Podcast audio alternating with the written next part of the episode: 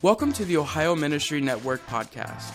The following audio was recorded at the 2014 Synergy Conference held in Gahanna, Ohio at Pathway Church. For more information, please visit our website, ohioministry.net. Well, guys, let me explain right, right up front here for just a moment. Uh, this privilege that, that um, the Ohio Network has uh, offered my son and I uh, to be the men's directors here for, for Ohio. It is, it is, is very much an honor for us. This is not something that we just even answered when we were asked. We didn't just say, yeah, sure. No, man, we, we took some time to pray about this. We took some time to talk about this. And, and we're both very busy, just like you guys are. We're, we're busy people. But you know what? We just really believed that this was the direction that God would have us to go. So, our main thrust at the time when they introduced us to this was guys, take care of game day. And if you guys can do some men's things like head up Top Gun and, and maybe plan a few other things, uh, at this point in time, that will make us happy. Well, we thought, well, man, I mean, that's pretty easy. We can do that. Of course, game day, we didn't get a whole lot of time to plan, but God really opened some quick doors for us. It's pretty amazing. And I certainly, of course, want to encourage all of you uh, that's coming up here just April 4th and 5th is game day uh, down in uh, Grove City, just uh, southwest of Columbus a little bit. Uh, we got some great things planned for that, man. We got a we got a great tailgate party on Friday night planned. Everything from inflatables for guys, if you can really believe that. We got some things coming. We got a band's going to be playing a live band. We're going to have the grills out. We'll have the cornhole games. Uh, guys, just a whole bunch of stuff planned for a fellowship time for you and your guys to come in. So don't eat before you get there. Wait till you get there and you can purchase uh, um, the, the, the, tailgate kind of uh, food and things like that. But guys, it's going to be a great time. And then in that evening service, and this is going to be our main spiritual thrust, guys. This is going to be where we're going to challenge the men of Ohio to be, to be the husbands and the fathers and, and the men in their church that they really need to be.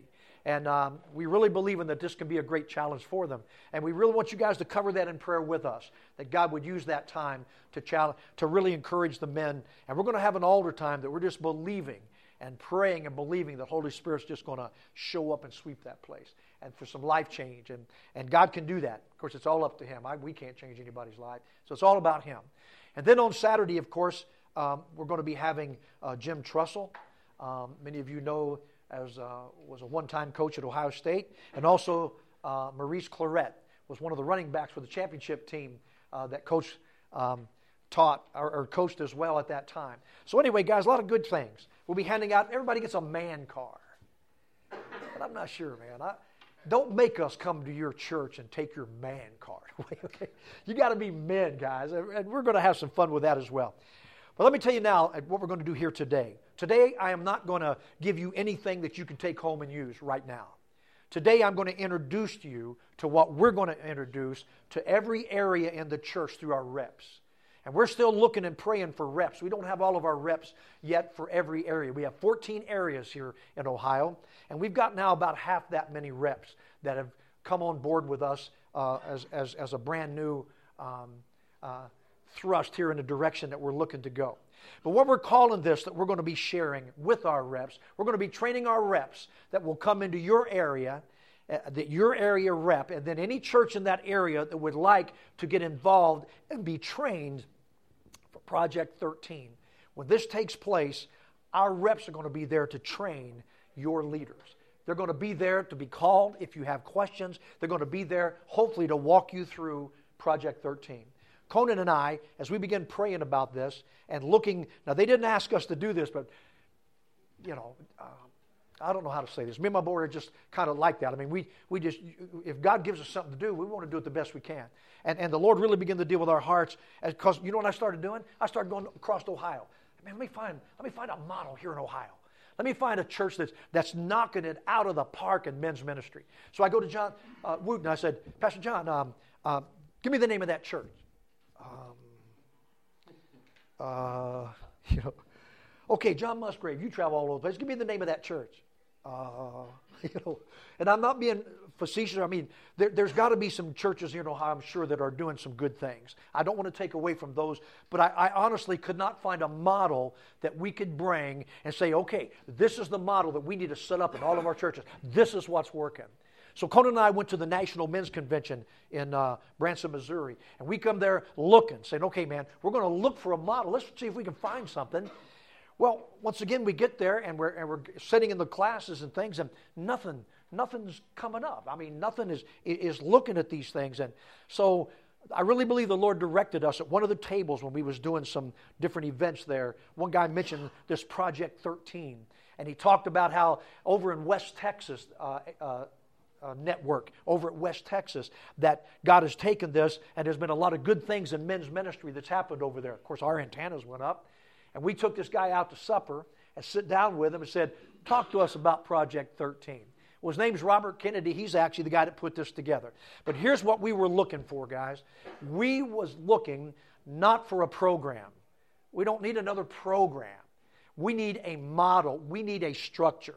So we found Project 13 and truly believe that this is a structure. And once again, as we look at even the thought here that Jesus gave us a direct command before leaving, he said, Go and make disciples of all men. He did not say, Go and make converts. He said making a convert's often simple, and we know that he didn't say it, but sometimes making converts is actually the simplest thing as we introduce somebody to Christ. But now I'm taking this young man or this person, whatever age, and making them into a disciple. Well, once again, that was the command. So it's important that we look at that and important that we take a thought at that for a moment. And then the converts, uh, once again, the, the change that their belief system is what we're looking for. Just last Sunday, guys, I got a guy that just started coming to my church. Um, got two little kids. You know, he's probably in his mid 30s and bald headed and tattoos all over his head and down his neck. And, and I'm thinking, actually, I was thinking, you know, that's pretty cool. I, mean, I mean, he's got a pretty cool tattoo on his head. Well, after church, he came up to me. He said, Pastor, can I talk to you, man? I said, sure, man. And I went off to the side. He goes, You got to me, man. You got to me today. I go, um, well, let me tell you something. I said, I could see his excitement. I said, it wasn't me that got to you. It was God that got to you. He said, what's your name? He said, man, I've never felt this. I've never, I've never felt like it. I, I, I just feel like I, I, I really want to get it right with God. And I said, well, how about we pray right now? And he goes, uh, right now? I go, and he got a little nervous. I said, right now, man. I mean, what better time? You, you're telling me that God's touched your heart. But you know what? I had the privilege right there of taking this young man back in one of the Sunday school classrooms, and he and I prayed the prayer of salvation. How long does that prayer take? a minute or two, not even two minutes if you think about it. He prayed the sinner's prayer. And I said, How easy was that? He goes, That's pretty easy. I said, Well, you know what? It's just the beginning. Actually, I said, You know what else? That was the easy part. Now you get to walk the walk. Now you get to do your best to live by the Word of God. And I said, You know what? I'm going to help you do that. I'm not going to let you go out there on your own. We're going to help you do that. Guys, converts change, it, it, changes their belief system. This boy's whole belief system was touched that morning in that service. I really believe that. But he doesn't even know that that's totally happened yet. But he's going to find out. Disciples practice living out their belief system. Converts attend church and listen to sermons, right? And, and disciples apply what they hear. So think about it again. Let me just redo that. Converts change their belief system, but disciples practice living out their belief, right? Converts attend church and listen to sermons. Disciples apply what they hear. Converts retain rights and change only some behavior. Disciples relinquish rights and become world changers. Isn't that what it is? That's what a disciple is. Well, guys, let me tell you something. 80% of men in prison today had no father image. 80% had no positive male image in their life. 70, I can't remember, 72, 75% of men who become serial killers, 72% of those men had no male influence in their life. There was no training as a father, no father image, no male image, no positive fa- father image, no positive male image. So, what does that say of the importance of men in the life of their children? And daughters. And, and it went on to say even about daughters was, was up in that 78 percentile, that those that go out and go wild and, and go with all the, the, the, the and, and, you know, even, and, and, once again, not to be judgmental or anything, but, but are always attracted to the wrong kind of guys, the guys that would abuse her and these things. What happened? No positive male image. Guys, men's ministry. In fact, think about it today. This is probably, and, and this is not to say negative or bad, but is probably one of the smallest attended classes at something like this because men's ministry is not big anywhere. I can't I don't want to do that. I'm sure there's some that do great, okay? But as a rule, in our Assembly of God churches, we have never gone after the men probably in the last what is it? 50 years? Think about it for a moment. the importance of, of, of men in the church and, and what the difference that, that, that the men can make in a church like that. And, and, and, and here's, here's one of the problems. One of the problems is that we cannot, uh, we cannot do, the pastor cannot do everything. It's a problem. The problem, the pastor cannot disciple everybody. Guys, it's not going to happen. He can't. I know as a pastor. I don't have the time to spend with all the men in our church or all the families of our church. I can't do it. But there is an answer to this. And this is what Project 13, it surrounds the pastor with men that can help disciple men.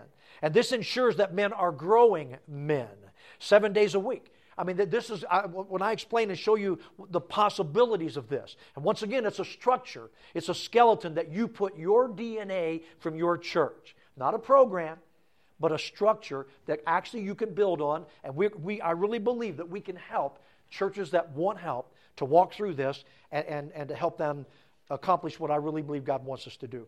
So, once again, this the answer to this uh, problem that the pastor can't do it all. Uh, pastors and churches are seeing, I think, a powerful impact. What would happen, guys, in your church if all of a sudden the men of your church, the majority of men, became not only godly men, but men that were willing to step out and help other men? Intentionally do that. It's said that less than 10% of American churches have any form of ministry to men. Satan himself, of course, is aware, is aware of the power of a godly man. I want you guys to think about this. For decades, Satan's done everything in his power to stop the efforts of pastors and church leaders from tapping into men's ministry. And you may ask, does Satan really have the power to hinder ministry? Guys, we know the answer to that. And can even consider what Paul said when he wrote to the church of Thessalonica. In 1 Thessalonians, he said, I wanted to come to you again and again, but Satan hindered me. I, I, couldn't, I couldn't get there. I just couldn't get there. Then, then I want you to look at this thought for just a moment also. Um, let's go to the next one, please. Once again, I just shared that with you. I, I, I got ahead of myself. Let's go one more, Debbie. I'm sorry. That was my fault. Satan knows this potential. Let's go one more. Okay, if we win a child to Christ, three and a half percent of the time, the family will follow. So, if we win a woman to Christ, 17% of the time, the family will follow. If we win a man to Christ, 93% of the time, the family's going to follow. Now, if you think about that for a moment, and let's consider for just a moment how dysfunctional. And of course, I know this first part I want to share with you is really why we need men's ministry in our church. So, once again, how dysfunctional uh, this family called the church really is. Today, if we're told, if you want to build the church, focus on the children and the youth. Am I right? Do we have a children's pastor? Do we have a youth pastor? Do we have a men's pastor? Do we have a ladies pastor? A lot of times these are volunteer parts, right? Right? But think about it for a moment. If you want to build a church, uh, focus on children and youth. And we've even invented a phrase, I think, to, to, to, identify this strategy of emphasizing those ministry. We call them growth engines. Remember that terminology was big? These are growth engines. So we minister them for an hour and a half on Sundays and then send them back into, sometimes, back into hell the rest of the week. Our children and our youth, but our numbers look good on paper, but we've been, and we've been okay with women's ministry being in the front line, I think, as well. And that's nothing against women's ministry, guys. But let's rehearse what we just read. The woman and children are out in front leading the march against hell as the men lag way behind. Is this not a picture that enemy, any enemy would welcome? Guys, think about that with me. Does the church grow when we focus on these ministries? And the answer is yeah, and to a point. But however, the women and children, they continue still to endure miserable home lives because the dad has never come to Christ. In fact, sometimes even at the best, if he is a Christian, sometimes they're weak and even immature believers because we've never really poured into the men. So we've learned to do, I think, church without men. In fact, churches are financially weak because dad doesn't allow mom many times to fully support the women and the youth and the children's ministries. So now, guys, the enemy has got to be laughing because we have no men to be spiritual leaders. And once again, guys, not no men. You guys know where I'm coming from. So I don't want you to read something saying, oh, you're really weak, and don't get defensive. Well, we've got some men, but I want you to really think about it. have we really gone after the men? And too many times we go, hey, we have a men's breakfast once a month. And most of the time, eh, that's fellowship. That's not discipleship. We're getting the men together, which is good. But is it really discipleship that we're getting together for? We have no men be spiritual leaders. We've left the fighting to the weaker vessels. We're poverty stricken church many times that barely pays the bills on time instead of helping the orphans and widows like God asked us to. And um, there, there's a reason that Satan has uh, made sure that only about 10% of American churches have any form of ministry to men. And he's keenly aware of the potential of godly men. And can Satan hinder ministry? Once again, absolutely. But if God be for us, guys, once again, who could possibly even be against us? Even be against us. The DNA is priceless. Each ministry already has. Guys, here's what's so awesome your church already has this DNA. Your DNA is not the same as Grace Fellowship in Canton. It's not, and it will never be. But once again, we can only reproduce what we are. Isn't that correct? So, once again, that metaphor that best describes, I think, Project 13 is that of an incomplete, if you will, high rise uh, that's under construction. And the, and the contractor is going to build the structure, uh, but the tenant is going to design the space, paint and decorate each of the rooms. So, once again, each ministry already has their own DNA that's unique to their personal personality and their geographical location. This simply provides a structure that's going to house your ministry's DNA. This is what Project 13 is. It's already there. We got to figure it out. So, once again, we're going to break this down, and this is what Project 13 is going to do. We're going to break it down to three categories uh, connecting men to men, growing healthy men, and activating men is the challenge for this. And um, so, let's look here now, if you would, at making that connection. We pretty well talk, talked about. Uh, uh, that, that very thing to happen. The first step in developing, I'm sorry, once again, okay, we're, we're, we're, we got this. Back up for me one if you would. Okay. Oh, you did already. Okay. Okay, guys. I, I apologize. Um, well, not really. I'm just just what it is. So here we go, guys. Okay. Okay, I'm kidding, man. Here we go. The first step in developing a well-rounded men is we got to connect men to men. Okay, guys, this is really important. So to connect the men inside the church to each other and then give them avenues that will provide opportunities to connect with men in their communities. But guys, we've got to start first. You may say, but you don't understand. We only have maybe three men. Well, guys, that's three men. I mean, is that not a starting point? Men in the church, statistics tell us that men who connect to other men within the church are 80% less likely to leave the church. If a man connects with a man in the church, even if it's a golf partner, even if it's somebody that, that, that loves Ohio State, you know. And maybe you just get together on Saturday on occasion and watch one of the games together. That guy's going to come to church. So we got to become innovative, I think, in finding ways to connect the men of our church that's already there. So once again, this is part of the training that will come through Project 13. And then men in the community. And, and it's imperative, I think, that we create as many, let's call them soft entry points, okay? This is a non threatening event or an activity uh, to, to bring people, to bring the guys in. And, and, and this, this will begin to connect men to men and create multiple access points into the life of the church. And, and let me give just a quick example of a soft uh, uh, entry point, if you will. Um, it could be anything. Say you, got, say you got some guys in your church that love to hunt. Well, say you put together, man, you know, guys, hey, bring in your, bring in your trophies. Bring in, take that deer head off the wall and bring it in and tell us the story. We all, hunters always got a story and you say, hey, tell some of your buddies, you got who do you hunt with? Tell them guys to bring their, their you know, okay, that's a soft thing. These guys are coming non-threatening. We're not talking preacher preaching. They're coming in, and, and you're going to share with them, right? Well, man, this is a great step. You got these guys in here at a soft entry point. Nothing hard. Everybody, something they really enjoy. It could be your guys that love to bowl. They bowl with guys every week. What is it, five guys on a team? Well, maybe only one of them goes to church. Hey, listen, man, go get your bowling trophies. Bring them out here. We're going, we're going to do something pretty cool, man. We're just going to talk and we're going to uh, uh, meet at the bowling alley or something. You know, let's at least meet. I want to meet you some of the other guys. About whatever. But you see, that's making the connection. And that's what I'm really looking at in, in the community. We've got men in the church already there.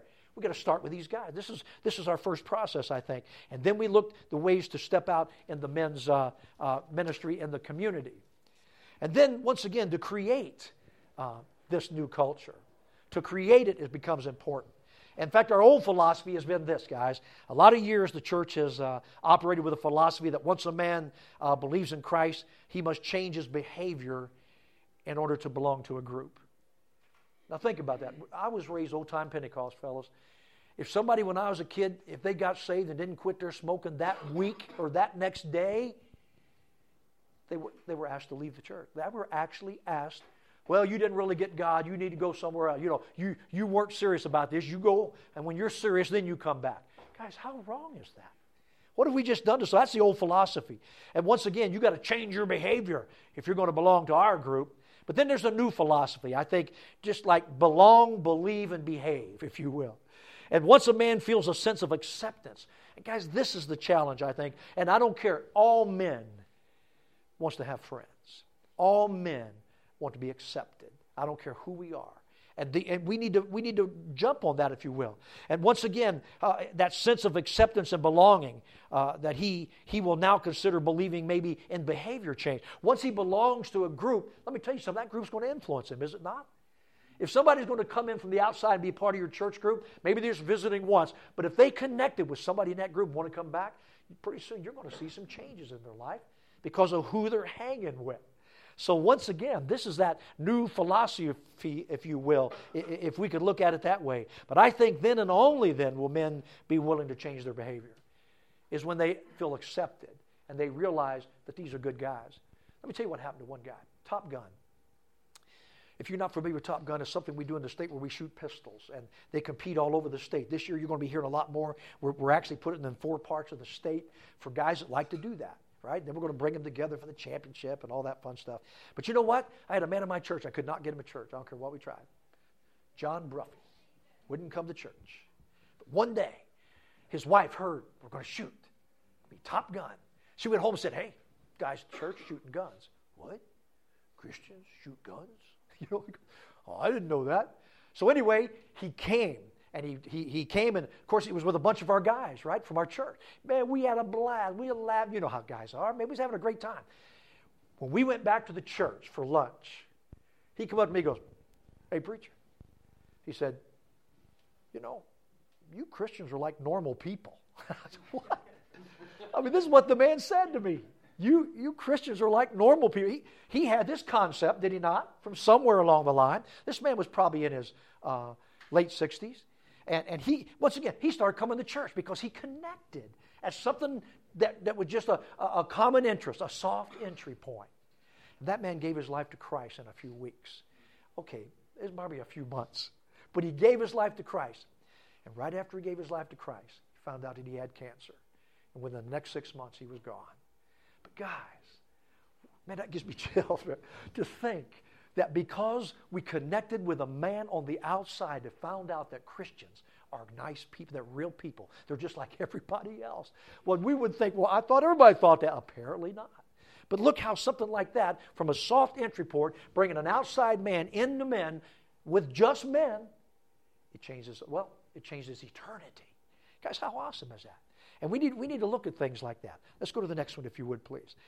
Strategic uh, uh, or connections? What if we took a moment to determine the kind of men we already have? Remember that there can be multiple interest groups according to the size of the church or organization. Never be discouraged that everyone doesn't participate in every event, even if two or three men make a strategic connection, because that's a win.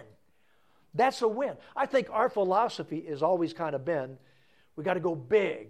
And if we don't get a big crowd, it didn't work. If we don't do it, guys, once again, to me, if you had two guys that showed up, well, say if you had 20 guys showed up, would those two guys still be there, part of the 20? But all of a sudden we move the other 18 guys and these two guys aren't important no more? Guys, these two guys are just as important if the room was full of 20 guys. And it's the same principle, if you will. Don't be discouraged for small. Love on these guys. Make a difference on these guys. But this is such a, a strategic point, I think. So, what if we took a moment once again to do that? And the, using this common interest thing. If we would actually using, uh, if you will, to fire some of these guys up. Uh, you know, you, you may have the weekend warrior sports junkie. You know, that softball every week. You got he's a the, his wife's a softball widow in the summer, right? Well, guys, you know what? It's amazing that you could do some things for guys that love this kind of stuff. You may have campers, as I said earlier, hunters. Folks, listen, this is the kind of things that fires some of these guys up. And by using the common interest that already exists, it's easy to promote connection. And you gain momentum, if you will, because you're speaking their language. And remember that there can be multiple interest groups. That's really important. And, and you know, I, I'm even going to do this. Several ideas to help provoke your thoughts a little bit, if I may, as we as a process. Um, and um, uh, if you will, in just a little bit, uh, uh, that I'm going to just share with you more than one or two things is what I'm trying to say here.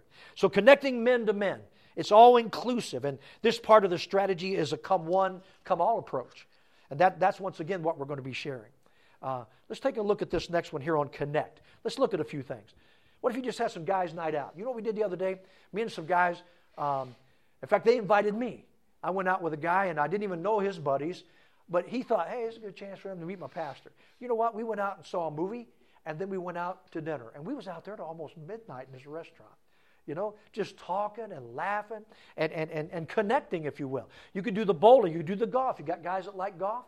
Me, I'm more of a goofer than a golfer, but hey, I'll get out there with them, man. I like anything that's, well, I'm a little competitive, and when I can't play well, that just, I don't have as much fun as some of them guys.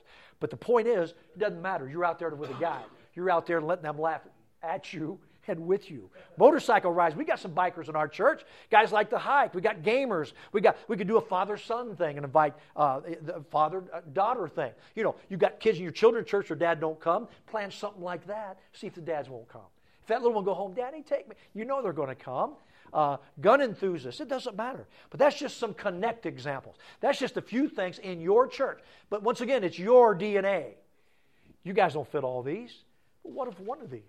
Or maybe two of these. Maybe you got techies. Maybe you got some techies in there. Maybe you can get these guys together. You know, they just love to share their programs and stuff. But I always tell them, I said, You guys see this spirit? I can't figure this stuff out. So I got some guys I need you to teach. You know, bring, bring your techies in, man. Tell, hey, you wives, go home and tell your husband, do they love computer? Oh, my husband loves. Hey, tell them we'd like to talk. Tell them to come out and show us some stuff. I say, once again, soft connect. Soft connect. Let me go to the next step here. Write it in stone. Guys, if you're going to have a men's ministry, you need to have a calendar. Now, let me explain this to you all again.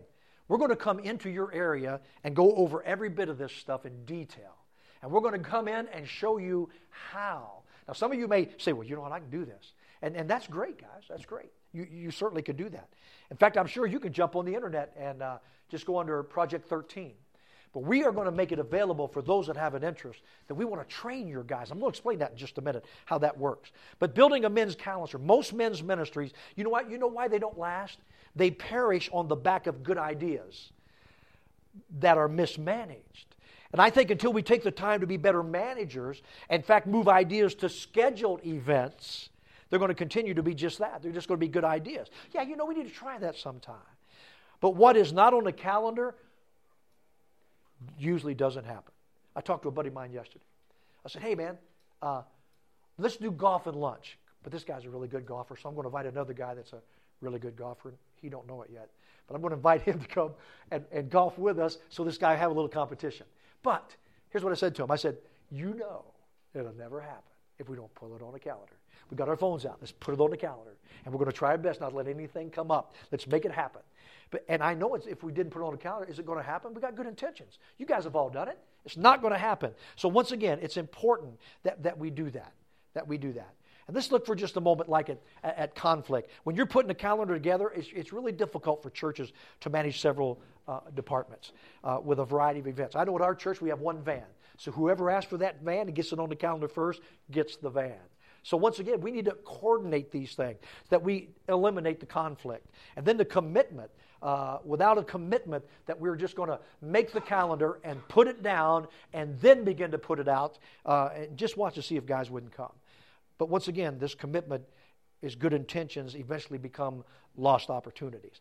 So, once again, I, we'll have a sample for you of things like this. We'll even walk through, and I'll show you in just a moment as well that we're going to do this. In fact, on the sample page uh, in just a moment, when, when anything red on the calendar is always national events for the, for the assemblies, and anything in blue is always our, our, our network or our district and regional. Anything in yellow are, are the seasonal suggestions to help us, uh, you know, if it's turkey season. Um, you know, if deer season's coming, if bow season's coming, if for those that enjoy the hunting, we're going to put some things on the calendar. Hey guys, bring your bows out. uh, a couple weeks before season. And uh, let's all come out and practice some. We'll have a dinner for you. You know, come on out. Let's shoot some bow. And man, guys love to do stuff like those if that's their DNA. So, so once again, we're putting it on calendar here. We're, we're making it happen. And um, you, you research that. Somebody's got to go ahead and find out. Oh, I can't believe this year for turkey season, my wife's got me in Florida on opening day of turkey season. And I'm thinking, honey, you got to get your priorities correct. she said, Well, I'm going, and you can stay here if you want. Whoa, easy. I'll go to Florida. But. So you need to, in advance, get these things on the calendar so other things don't, don't, don't come involved, involved with them. Let's go to the next one. And here's just a quick example of, um, um, of what to do on this. One more time. Sorry. I want to get to that one right here. And this is just an example of what we're going to show and, and introduce. And, and, once again, this ain't rocket science, but we're going to put it in the hands and walk with you through a counter during that training session. And, and this is the example of the red and the yellow and the blues uh, to do something like that. But it needs to be, it needs to be done. Let's go to the next thought real quick uh, growth strategy. And I want us to take a look here. But it, it, this right here is what Jesus did. He himself modeled what. Give me another word for inclusivity. What's another word for that? He, he, he didn't bring everybody in on this, did he? He took a, a group and made it exclusive. And that was his disciples, right? What was it? Select. Select. He was very select. And he modeled this. He chose 12 men to make up his band of 13. And we're aware that this concept is difficult for a lot of leaders to accept because our goal has always been to reach the multitude. Yet in men's ministry, it's proven completely ineffective. Let me tell you something, guys. What happens when you get a bunch of women together? I mean, la la la, and they'll tell stories, they'll cry, and they'll and they even go to a bathroom together. Yeah, a bunch of guys are going to get together and do all that stuff. Not a chance. And this is another point of men's ministry. Men don't do well in large groups. They don't open up and connect well in large groups, but they do connect well in small groups. And once again, we see that, and it's a very true thing. Let's go to the next thought here. If Project 13, the main focus of this is to provide a structure and to promote one on one discipleship. Now, once again, this, this is what our focus, our main focus is. We're not just focusing on nothing but one on one. We're going to focus on the wide spectrum of getting all the guys out. But our goal is to try to get these guys that have any struggles or any problems.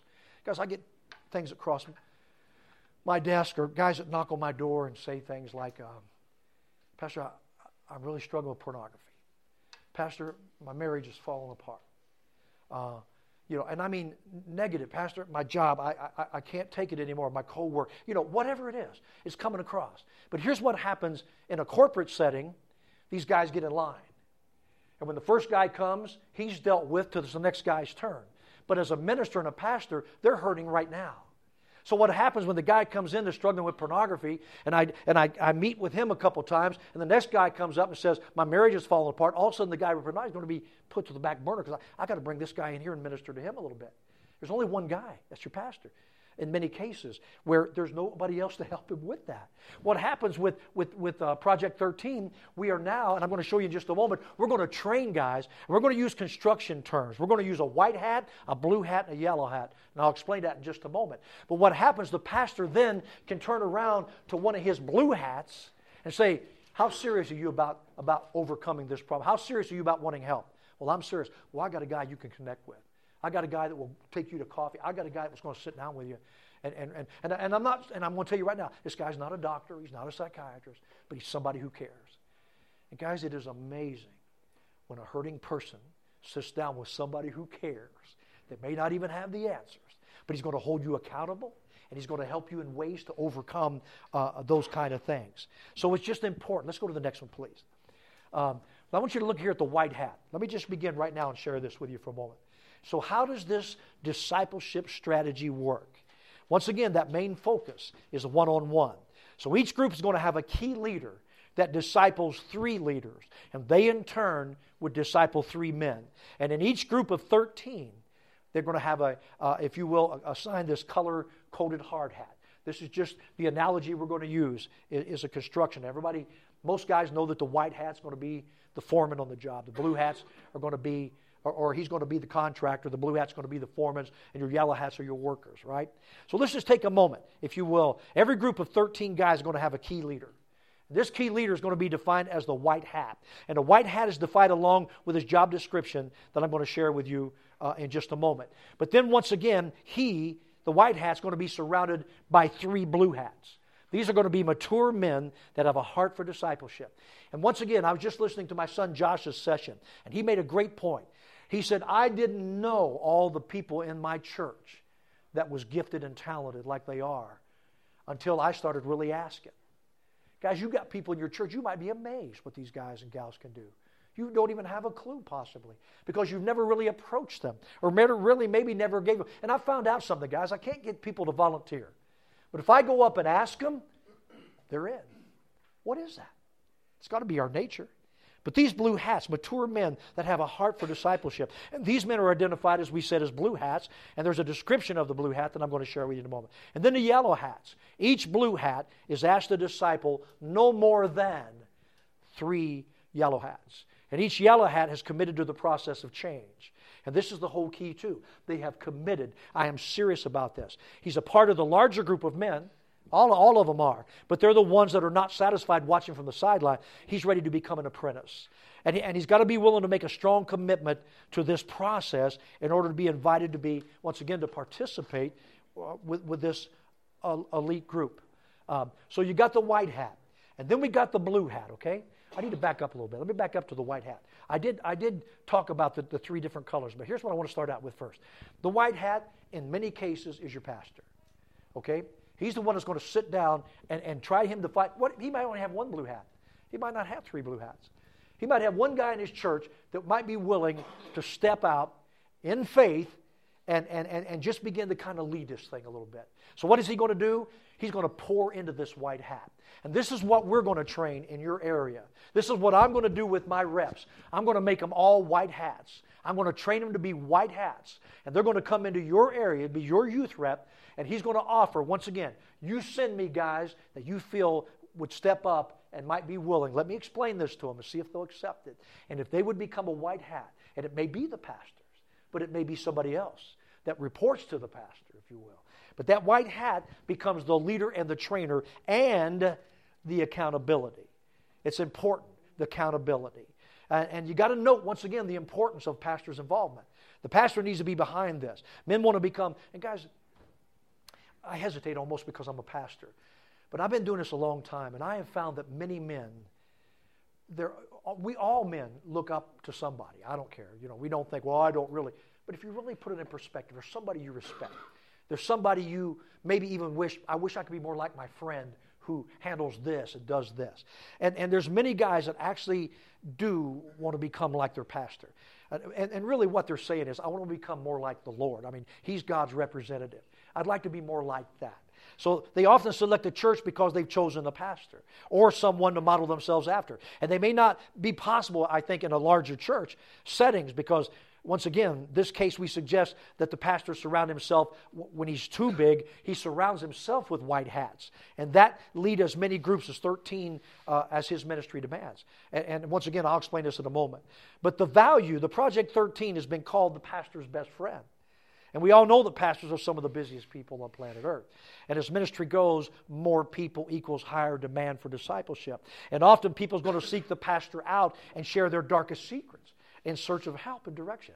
But once again, right now, I did something brand new that I haven't even told all my people about yet. I, I, I have too many distractions. I, I can't get things done. So I actually now put on my door, I just did it for the first time Thursday.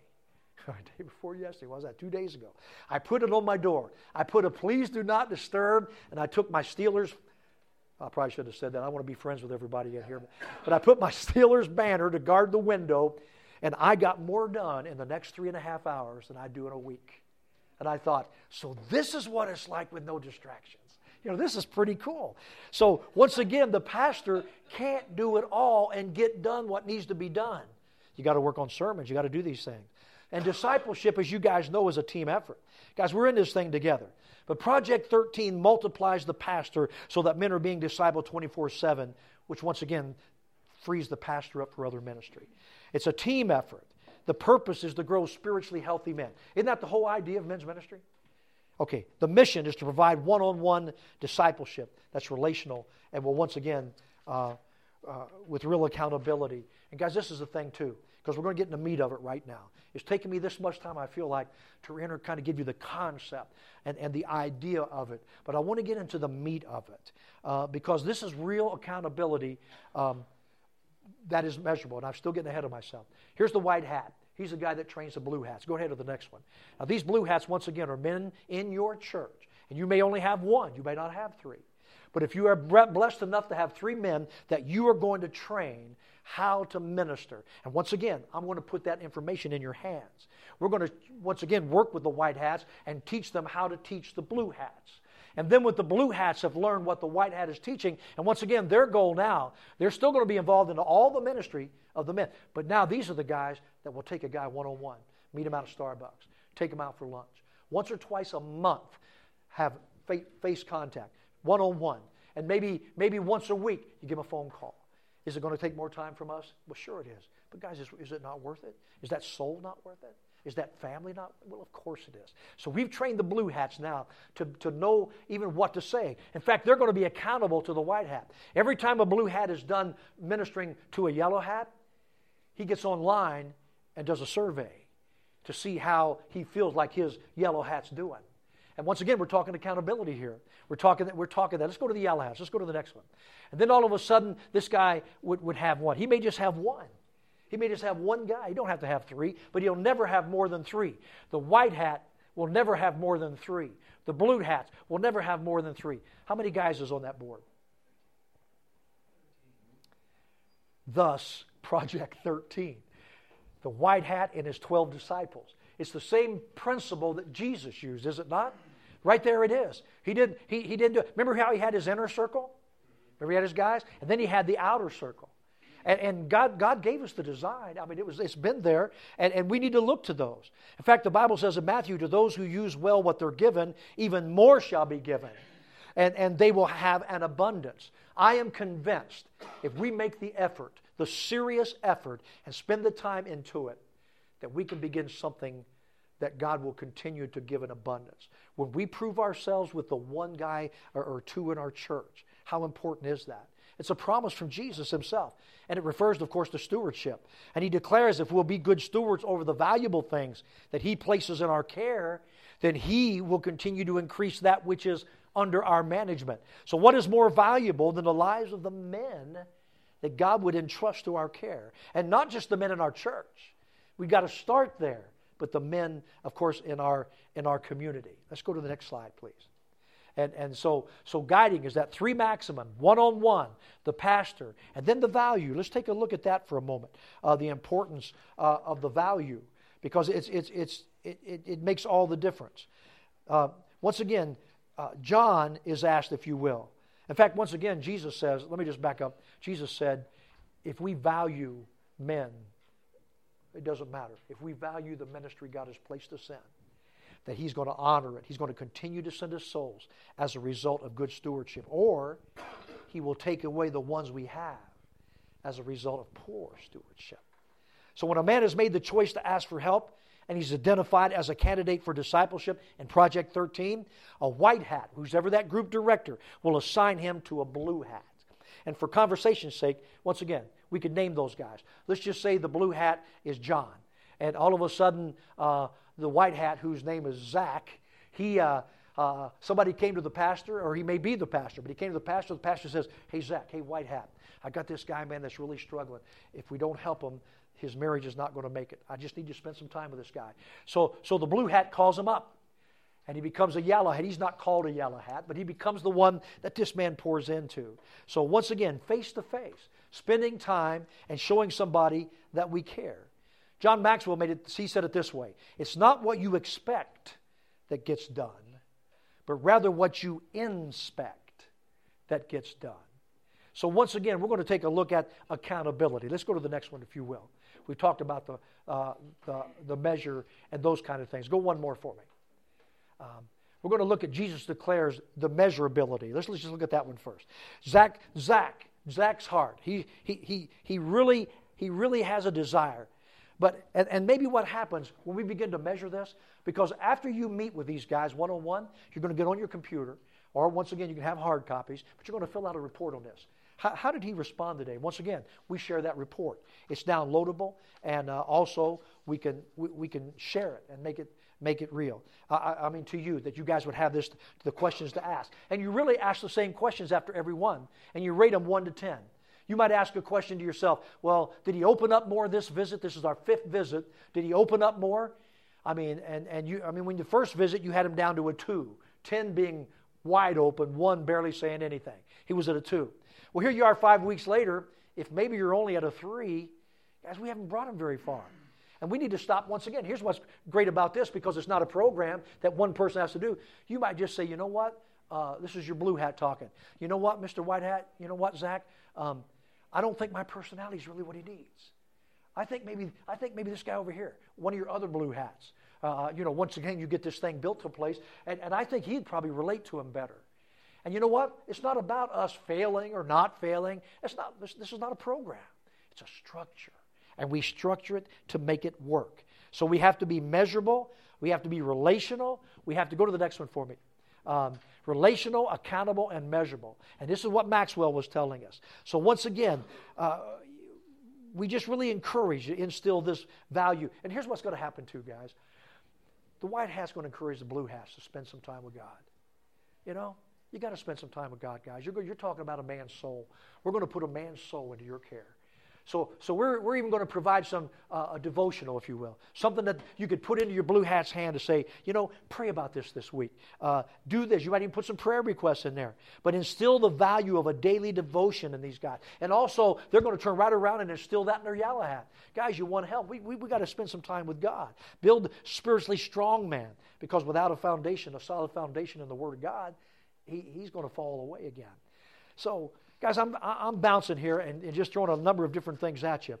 But I just really believe that this structure can work in any church. And we're going to make it available. Now, once again, this is not a short term fix. Guys, this is not something you're going to, this is not something you say, well, I'll try it. Now, this is something you're saying, I'm going to do it. We're going to take this structure, this skeleton, and we're going to build on it. So there's, there's research. It's called the Healthy Man Survey. And then there's three approaches to accountability. Uh, this is just some of the resources. Let me throw at you. Uh, accountability questions, uh, uh units of measure.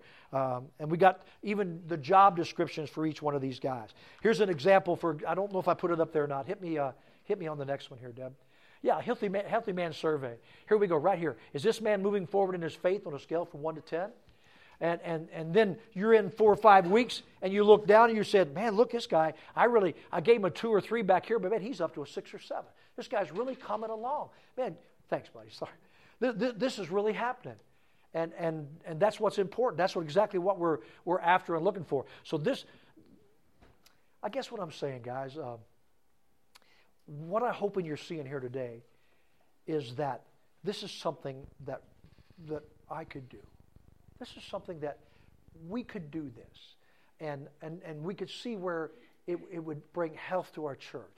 We could see where it would be a, an outreach that would really touch a life, you know? We, we can see it. But, but if we don't mark it, if, if you will, or, or, or hold men measurable and accountable, then, then it's not going to happen. Uh, so we need to really we need to really look at that. And let me just share a quick uh, approach of accountability. Let me go next next slide, Deb, if you would. You know, think about this for a moment. And to me, and, and please don't take this in an offensive way, but to me, this would be more like, uh, uh, well, let's call it the cop accountability. Okay, the accountability partner. This is one of the three things that you can do when you when you are holding your yellow hat accountable. Okay, and you're holding your blue hats accountable. You can have this cop uh, approach. The, the, the, accountability partner represents law enforcement, and we're the law abiding citizen uh, with a proclivity for exceeding the posted behavioral limits. When we exceed these limits, we turn ourselves over to law enforcement who issues the appropriate citation. The avoidance of shame motivates us to do what's right. Guys, honestly, this is kind of like the Catholic Church when you have to go and confess all the time. Okay?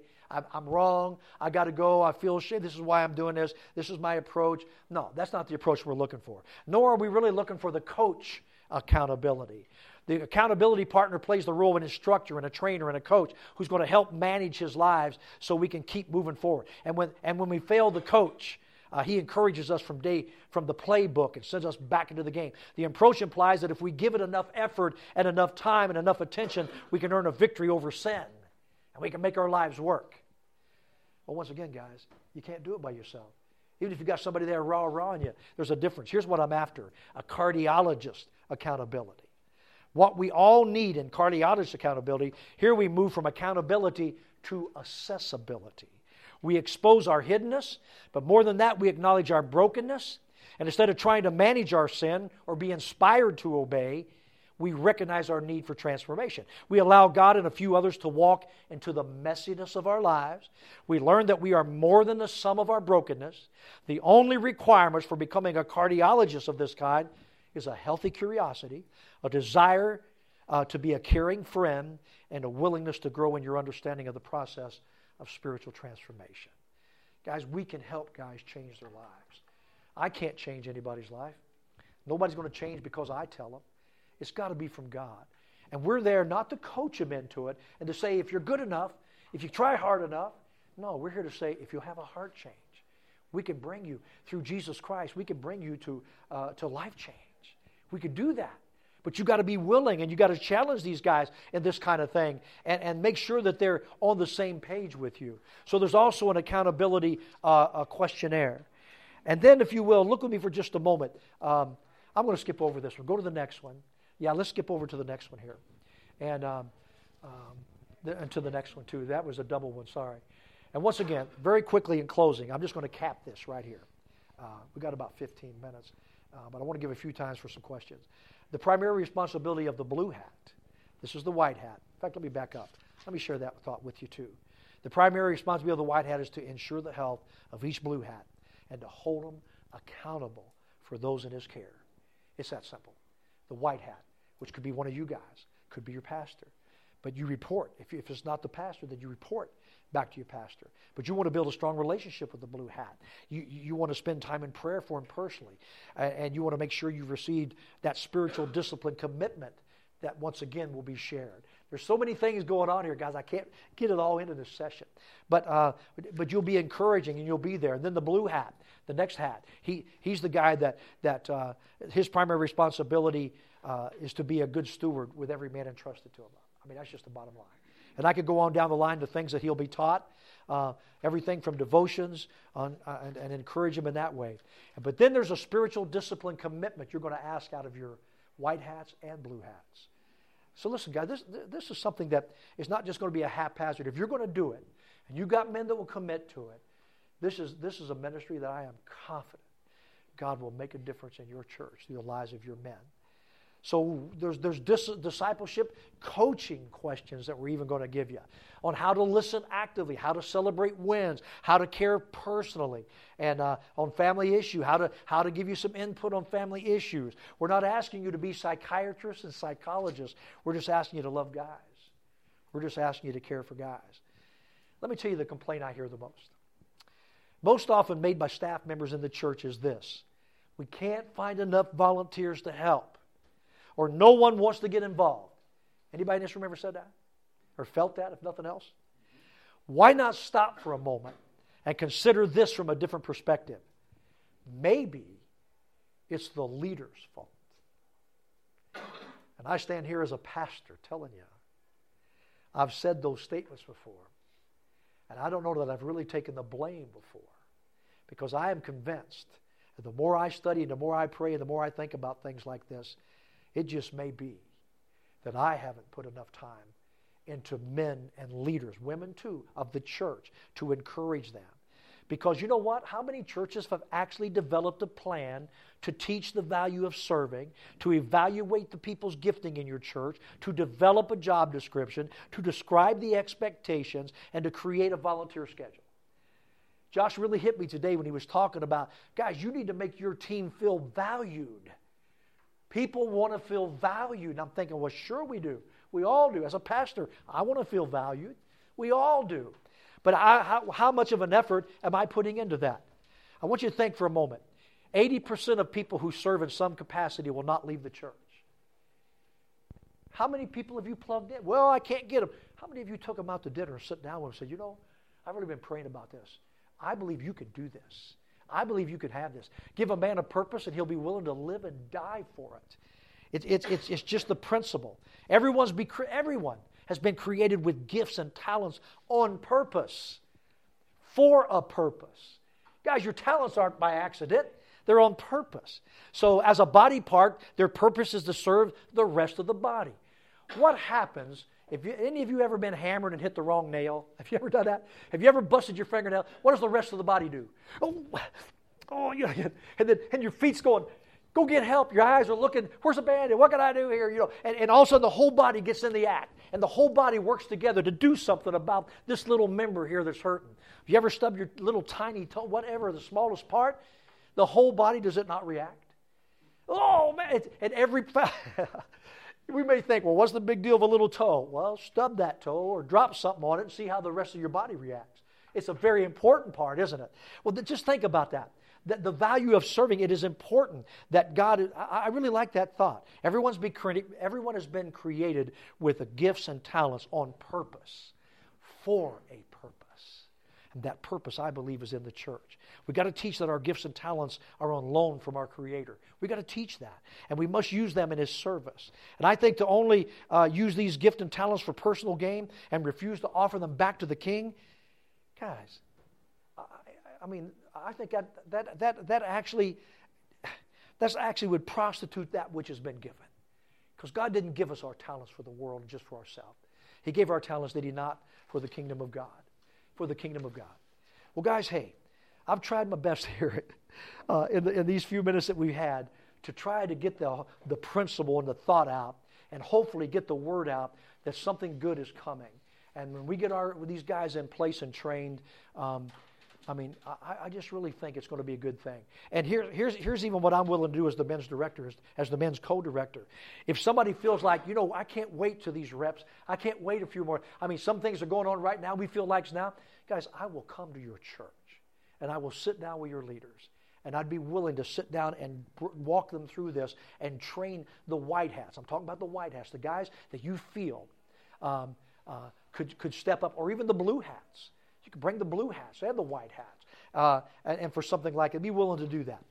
Well, does anybody have any thoughts or, or, or questions? Um, maybe more clarification uh, if I didn't make that really clear or, or anything at all. Does anybody have any, any uh, question? Yes, Jim.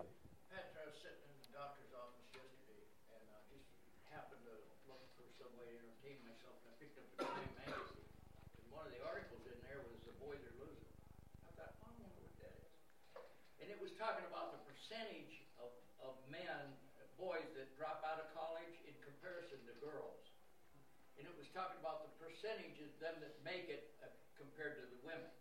The women are doing much better than the men. 48% of the men that graduate that follow through are men. It used to be 67%. What is happening? It's part of our culture. The devil loves it. Sure. These are frozen assets walking around the church that and, you got it right. You got you did a great job saying it. It's exactly what it need to step up, don't we? Because I, I, I don't know if I can't remember now if I made this statement, but this picture made sense to me. Can you imagine?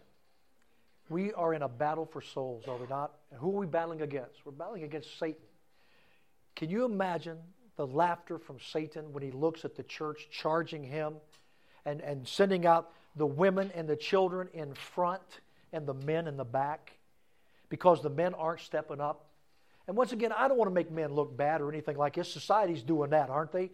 Big time. No, guys, it isn't that it's bad. It's just that when have we really gone after them? I'll tell you what happened. Guys, we went after them for years and we couldn't get them. It didn't work, so we gave up. And we, we, we went after the youth and we went after the children. The women came along, but not the men. Guys, it's time we went after the men. It's time the men were on the front lines, not the women and the children. Look at the prayer lines. You see it. What do you see? Mostly women. Yep. More prayer warriors are women. Are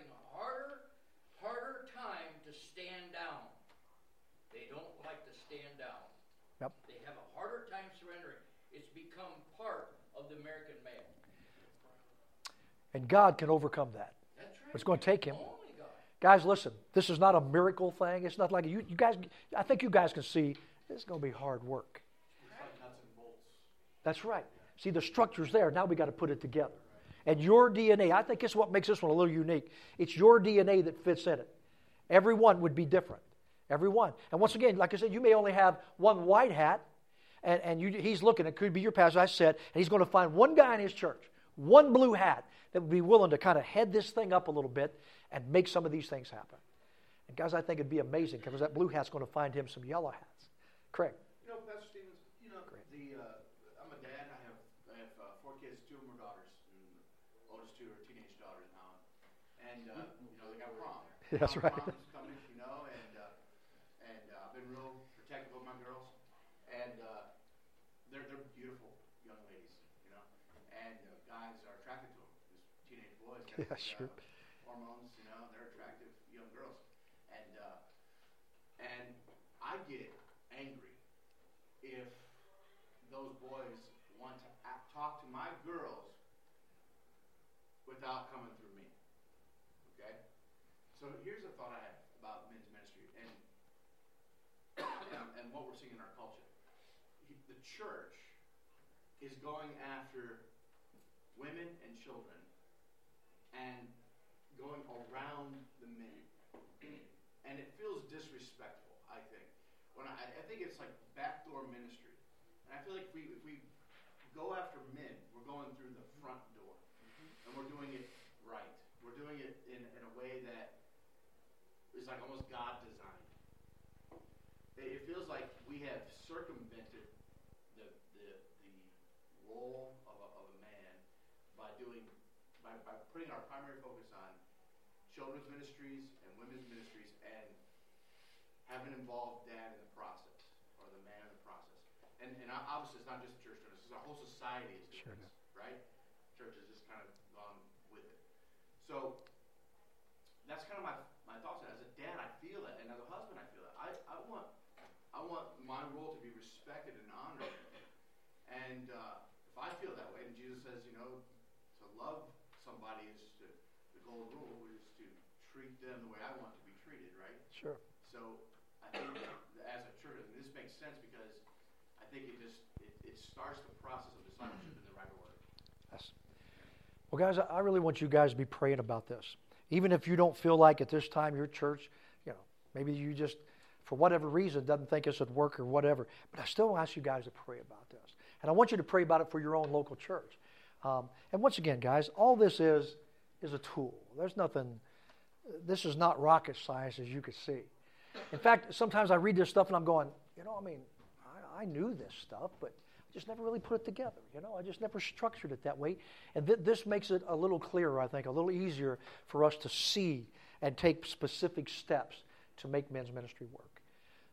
Yes. Is evaluations like online and stuff like that, is it, you know, like in, as this gets rolled out, is it something that the church budgets to have to have something on there, or is it tied into the website, or is it something that they're, you know, trying to develop? How, Yeah. you know, Actually, uh, I saw, my, I popped out of North Texas District and saw a little bit of their, Yeah. just a little, they've got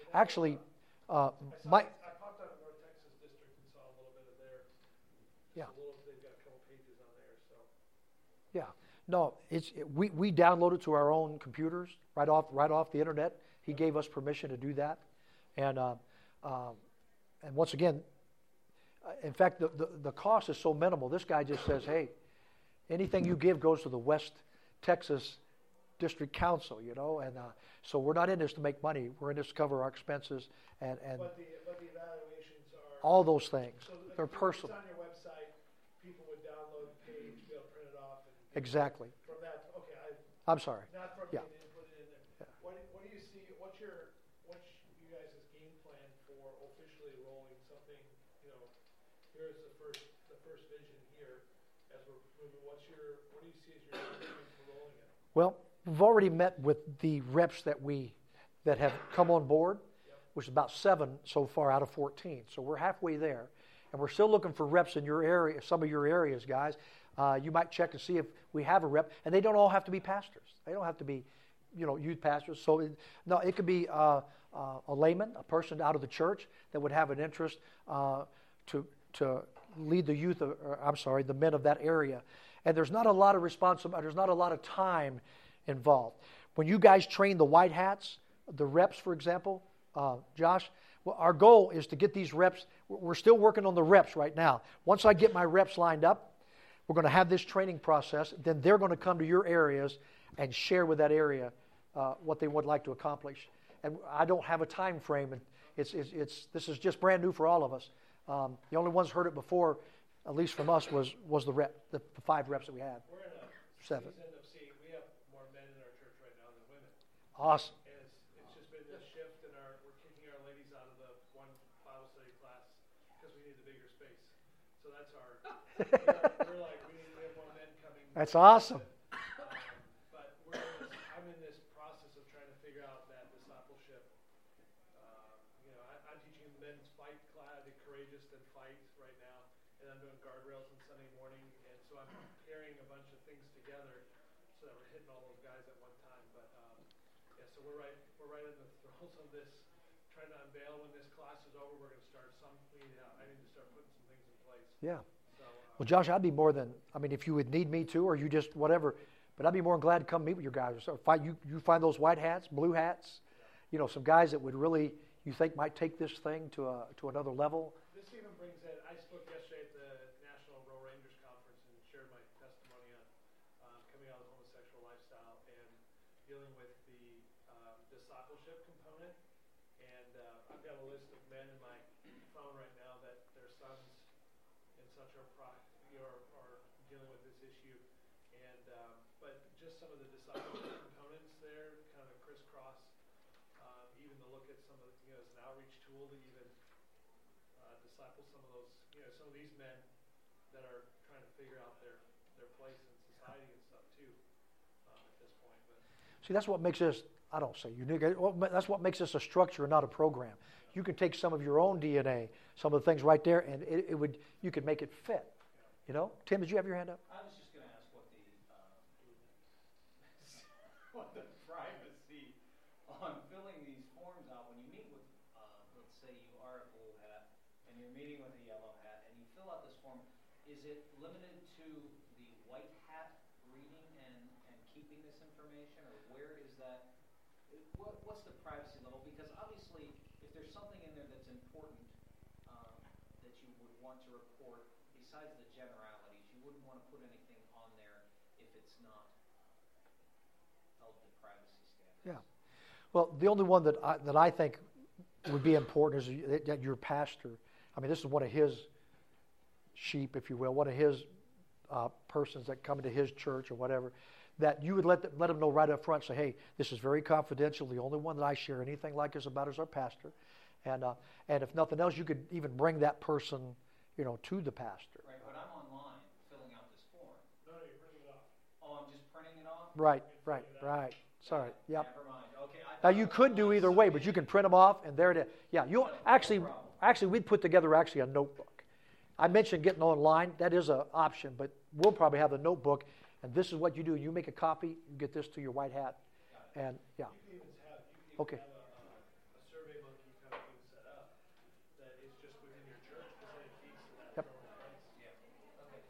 all right, guys. Well, hey, our time's up, guys. Thank you, thank you with all my heart, man, for coming out and cover this thing in prayer with us, guys. We can make it happen. God bless.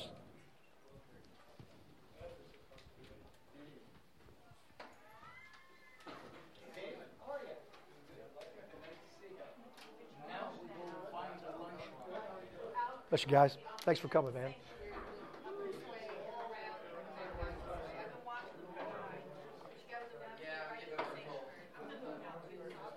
Bless you, man. very much. Hey, Yeah, John. Appreciate it. Well, How do, how do we find out uh, where if there's a rep in our area already or Um, that kind of thing? Your presbyter would know. You know who, maybe who your presbyter is? Yeah, my pastor is. Okay, there you go.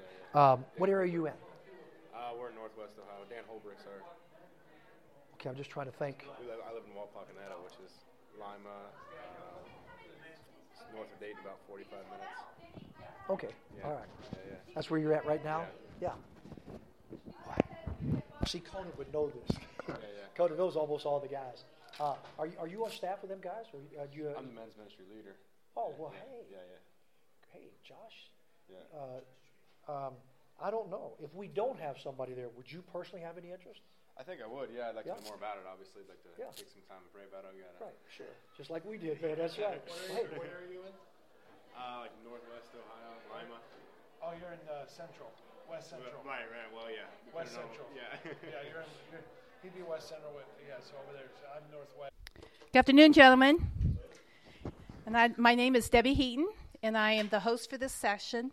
And if you have any questions, I'm here to help you. Uh, we'd like to welcome you to this um, session of Jesus' Model for Men's Ministries, and it's b- being presented by Pastor Keith Stephens. Um, I would like to ask if you have your cell phones on, if you would turn them off, or if you have any other electronic devices that could be a distraction for anyone be, um, around you. Um, again, you are in the session for Jesus' Model for Men's Ministries, and Pastor Keith is um, a co director of the men's ministry with his son Conan, and he's also the lead pastor at Grace Fellowship Church in Canton, Ohio. And if you need to reach him, you know, to ask any questions about today's presentation, I am going to give you his email address if anybody would like to write that down. And that is K Stephens 14 at yahoo.com. So again, K Stephens, S T E P H E N S, at or 14 at yahoo.com. Okay? So at this time, it is my honor and privilege to introduce not only my pastor, but the presenter for today's session, Pastor Keith Stephens.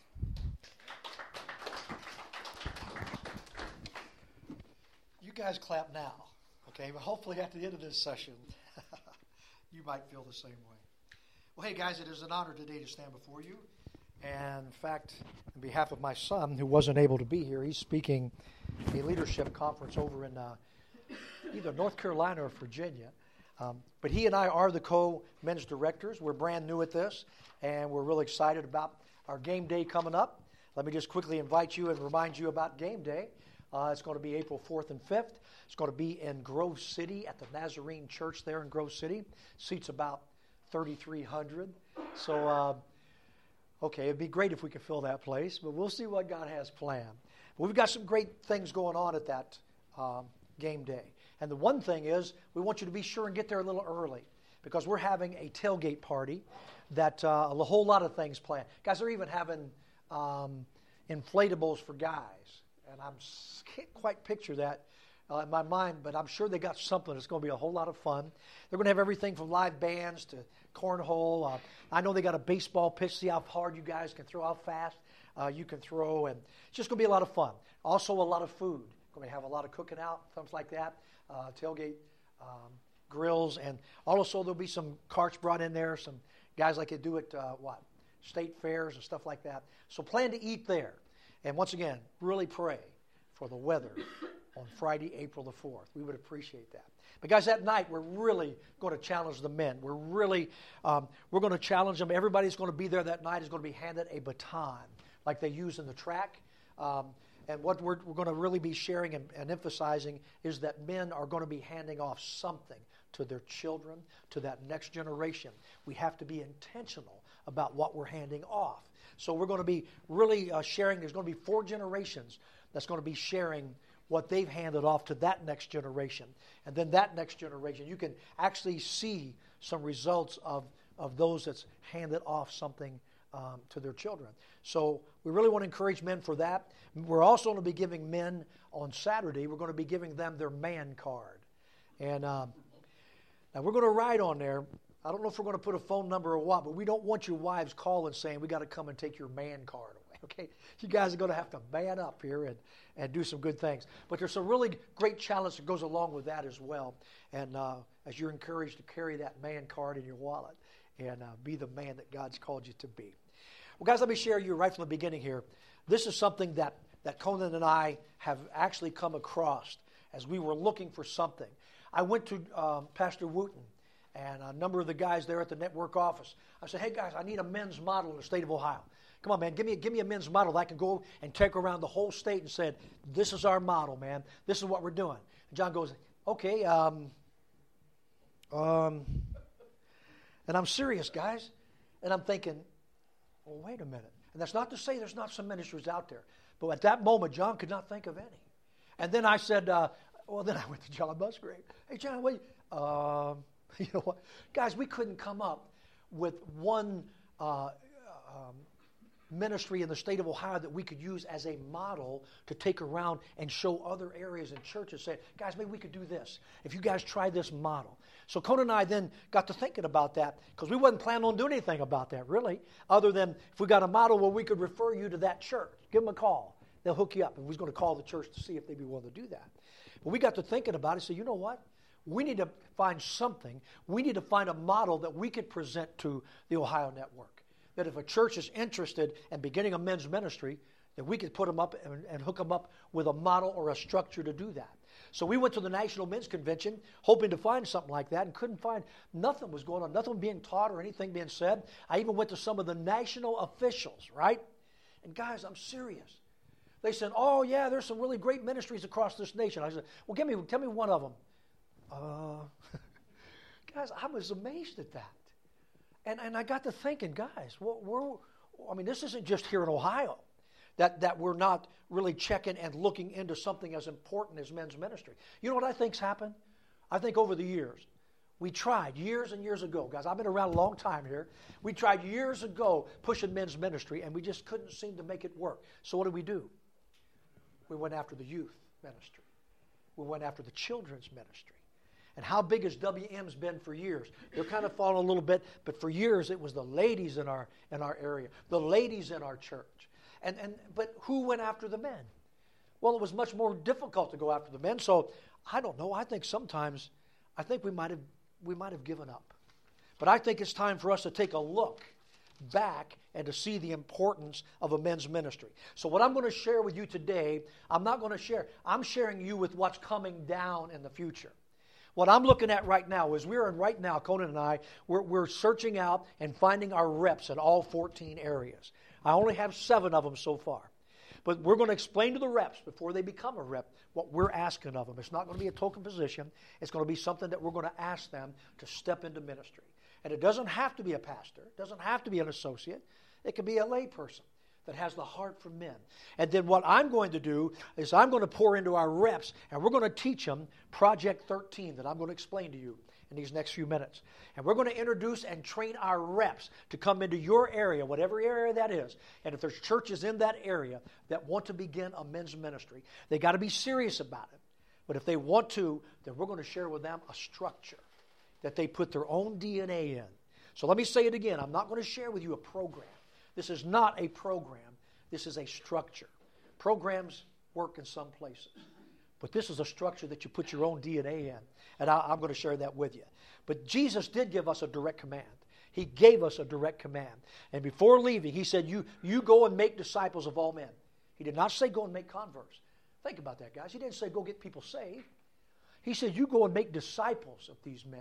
And he said, making a convert, in fact, let, let, me say this making a convert is often simple and quick, but making disciples is never simple or quick, but it is the master's command. So I'm going to share with you in the first few minutes the reason why I believe that not just myself, but why we need to have men's ministry. Converts, here's what happens converts change their belief system, disciples practice living out their belief system.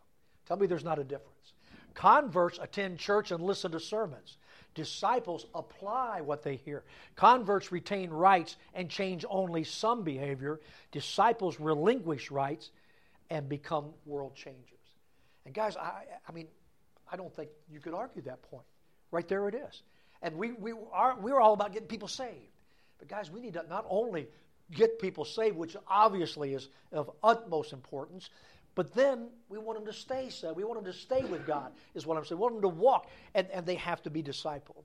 And that, that is a very important thing. So, Project 13, uh, men was created to assist in developing a one on one relationship. And, guys, here's, here's what we're after.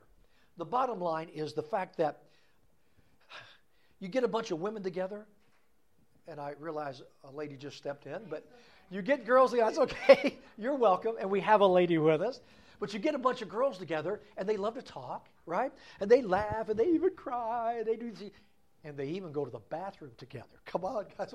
You get a bunch of guys together. We're not going to do those things, you know? And we're not, I mean, we'll laugh and have fun. We're not going to cry. We're not going to get personal. How about when the girls get together? Oh, they get all this, oh, yes, and I, and they get all this personal stuff. Guys, we're not like that. We don't do that. To get a guy to open up and talk to you about something serious, we've learned that you've got to get one on one because he's not going to open up in a crowd. But there's a chances that he will open up in a one-on-one relationship. So our goal is going to be uh, putting, stepping toward that very thing. But this one-on-one thing uh, is what we're looking to become relational discipleship with real accountability and measurability, where you can actually tell if this guy's progressing or if this person is really getting help from this one-on-one. Now understand, this whole program is not based on one-on-one. This whole program, not there I call it a program. I'm sorry, it's not a program. This whole structure is based on getting men together and discipling them. And the next step would be with some of these guys that are struggling, that you're able to get one on one so you can help them with their struggle and you can help them walk them through that. So here's what happens we've got, uh, in this situation here, we've got, um, I need that next one. It didn't show up. There we go. We got the problem. Okay, we got the problem. And here's, the, here, here's one of the main problems the pastor cannot disciple everyone in the church. He can't even disciple all the men in the church. He can't. So the answer, and Project 13 surrounds the pastor with men that can help disciple men. In fact, this ensures that men are growing men. And seven days a week, pastors and churches are seeing really this powerful impact uh, uh of godly men. And, and, this is what our goal is to do that. And, and one of the strategies, it's said that less than uh, 10% of, um, of American churches have any form of ministry to men. Guys, what you know, and once again, I can't believe as pastor, I haven't. This is this has opened my eyes, guys. In, in the last few months that I've been reading these things, I'm thinking how true. Less than ten percent of American churches have form of ministry, ministry to men. Satan himself's aware of the power of godly men. For decades, he's done everything in his power to stop the efforts of pastors and church leaders from tapping into men's ministry. And of course, we might ask, does Satan really have that kind of power to hinder ministry? Well, we know that's absolutely true. In fact, even Paul was, was telling the church at Thessalonica, I wanted to come to you again and again, Satan hindered me. Of course, he can hinder. So, once again, we've got to rise above that and, and, do some things that's going to make a difference in that. So, let's go to the next slide. Uh, Satan knows the potential of spiritually healthy men. He has heavily guarded the area of men's ministry and made it seemingly impenetrable, a stronghold. Can you guys see this? Can you even look back in the history of your church or even the history of, of the assemblies of God, if you will? And I'm sure it's not just us. But I'm telling you guys, the men has not been where our efforts have been. It's harder to reach men. So, does that mean we don't try? Does that mean we give up? And let me tell you something else. This, this what I'm going to suggest to you. If a church will come forward and say, you know what, to your rep in that area, say, I'm, I, I want to start this. I, I'm going to give it a try. Well, see, we're missing it already. Because what I want to share with you is not something we're going to try, it's something we're going to do. We're going to take this structure, we're going to put our DNA in it, we're going to take this skeleton, if you will, put our meat and sinews and, and ligaments and everything in it to make it work. And, and I really believe that God, that God can use this. I'm, I'm confident that He can. Let's go to the next one, Debbie, please. If we win a child to Christ, 3.5% of the time the family will follow. You win a woman, 17% of the time. If you win a man to Christ, 93%. Guys, that is a statistic that is proven that men are, are the ones that's going to really make it happen. But yet, once again, what is the emphasis that we as a church, and I'm, I'm doing it right now, I've got a youth pastor, we've got children's leaders. I don't really have a men's leader. And that's changing because I'm going to apply this. And I'm figuring we're going to have to have a model well, I'm not sure we're going to be the model, but you know what? We're going to do this to see if we can at least uh, begin to look and see what God could do through a ministry like this. Because I believe that God can do some great things with that. So, once again, uh, as we look to these things, if you have no men, uh, for example, to be the spiritual leaders, just say, you know, most of the time we don't think we have anybody. So we don't think anybody's really stepped up. Well, Pastor, I've asked people. Our pastors come to us and said, man, we need somebody to lead the men. Who'll step up? and nobody stepped up. Well, guys, I just wonder sometimes, and I'm speaking as a pastor now since I am one, okay? I'm speaking as a pastor. And, and the thought with that is this um, I'm saying that there is no, um, I want to make sure I got this on, guys. I want to make sure um, that is it the people's fault? Am I blaming them because they won't volunteer? Am I blaming them because I can't get them to do anything? Or do I step back and say, hey, wait a minute, Pastor, what have you done to train them? What have you done to disciple them? What have you done to encourage? What have you done? Have you taken them out to dinner? Have you spent time one on one with them and say, you know what? I believe you could do this. I really believe that you could make this happen. Have we shown them and given them value that they could actually do so? Oh, Pastor, I don't know. No, no, you don't understand. I prayed about this. I really believe the Lord's laid you on my heart. I believe you can do this. And you want to know what? I'm not just going to throw it at you. I'm going to show you how. I'm going to train you in this. And me and you together, we're, we're going to make this happen. I'm going to explain that in just a few moments because we're going to use a construction theme. I'm going to talk to you about a white hat, a blue hat, and some yellow hats. And I'll explain that as we get a little bit closer here. But we may say those questions. We have no men to be spiritual leaders. Uh, we, have left the fight. I really believe we have. I think we've left the fight uh, to the weaker vessels. And I think sometimes we're even poverty. I think churches are poor sometimes because the men aren't coming to church and they won't let their wives put the tithes and offerings in. Oh, I ain't giving them my money. You ain't get, what are you talking about? Well, this man doesn't even really have the concept. He don't know what's happening. Nobody's ever told him anything. Nobody's ever gone after him, if you will. Guys, let me tell you this. Are we not in a battle against Satan? Are we not in a battle for the souls of people, not just men? So here's what I'm seeing, and I've seen in the past. And unfortunately, I'm telling you this even from experience. I see that it's the women and the children that's on the front lines of our churches fighting against hell, and the men are sitting in the back. What enemy would not want to see that kind of an army come after him? What enemy would not want to see the men in the back and he's sending the women and children out to fight the battles? Guys, it's time that men stepped up. It's time that men took the positions they need to take. And guys, once again, if nobody's going after them, if nobody's trying to reach them, oh, well, we've tried a few things. You know what we try a lot of times?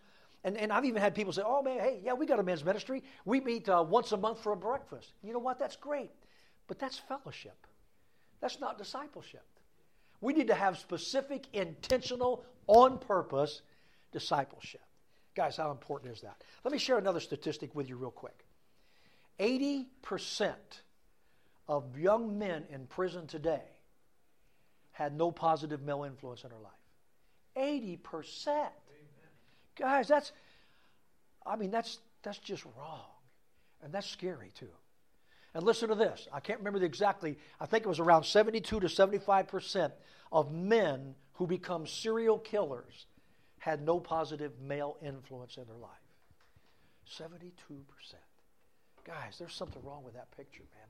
But I tell you, not even what's wrong with it, look what's right about it. If the men had stepped up, if they would have had a positive, they may not have end up in jail. They may not even end up as serial killers because they had a positive male influence. So, how important is the male influence in the home, and how important would that male influence be? Should be in the church. So, guys, we're, we're looking at this, guys. We're what's that? It is absolutely, absolutely. But the men aren't stepping up. But maybe it's because we're not really giving them an opportunity to. And we can't make anybody step up, can we? But we can sure make some things happen. I'm going to talk to you in just a few minutes, uh, a, a, little bit on, on, on, maybe even how to do that. But right now, I'm trying to get across the point, and I think, I think we all got it. Guys, there's a reason why we need to go after the men in our churches and our communities. And even the good men in our churches is not doing nothing, okay? We, we need, to, we need to do something about that. And um, uh, this is something that I'm, I'm, going to share the fact about our DNA. Uh, Think about it. We can only produce what we are. That's why I'm not introducing you to a program. I'm going to introduce you to a structure that you take your DNA that's unique to, to the personality and the geo- geographical location that you live in, and this simply provides a structure that will house your ministry DNA.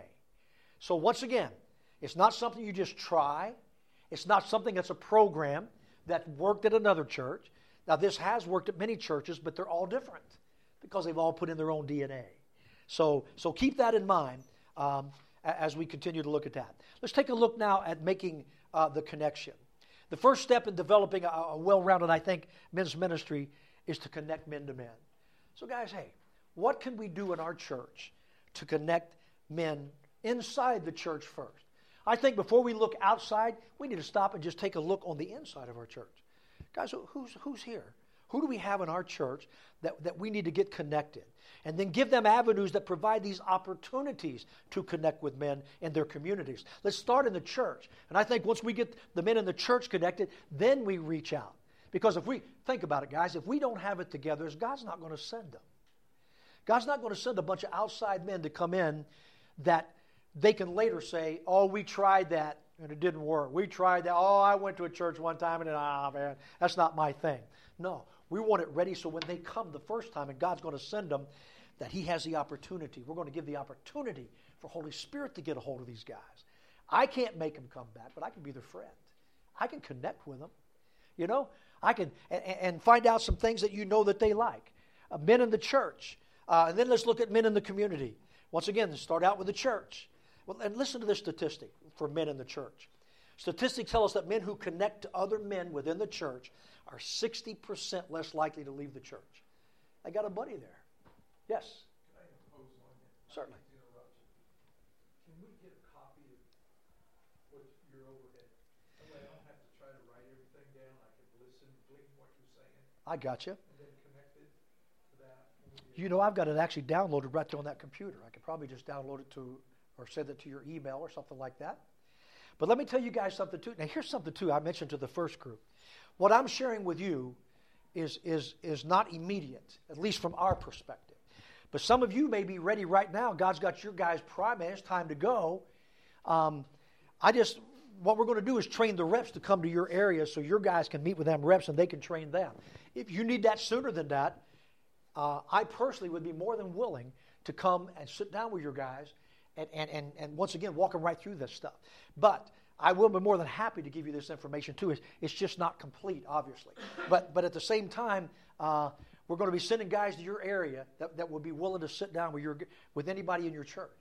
Your pastor, your uh, uh, a leader of the church in some way, somebody that, that your pastor believes is, is, is you know, I mean, a man that's mature in his faith and so on and so forth that can step in and be trained as that white hat.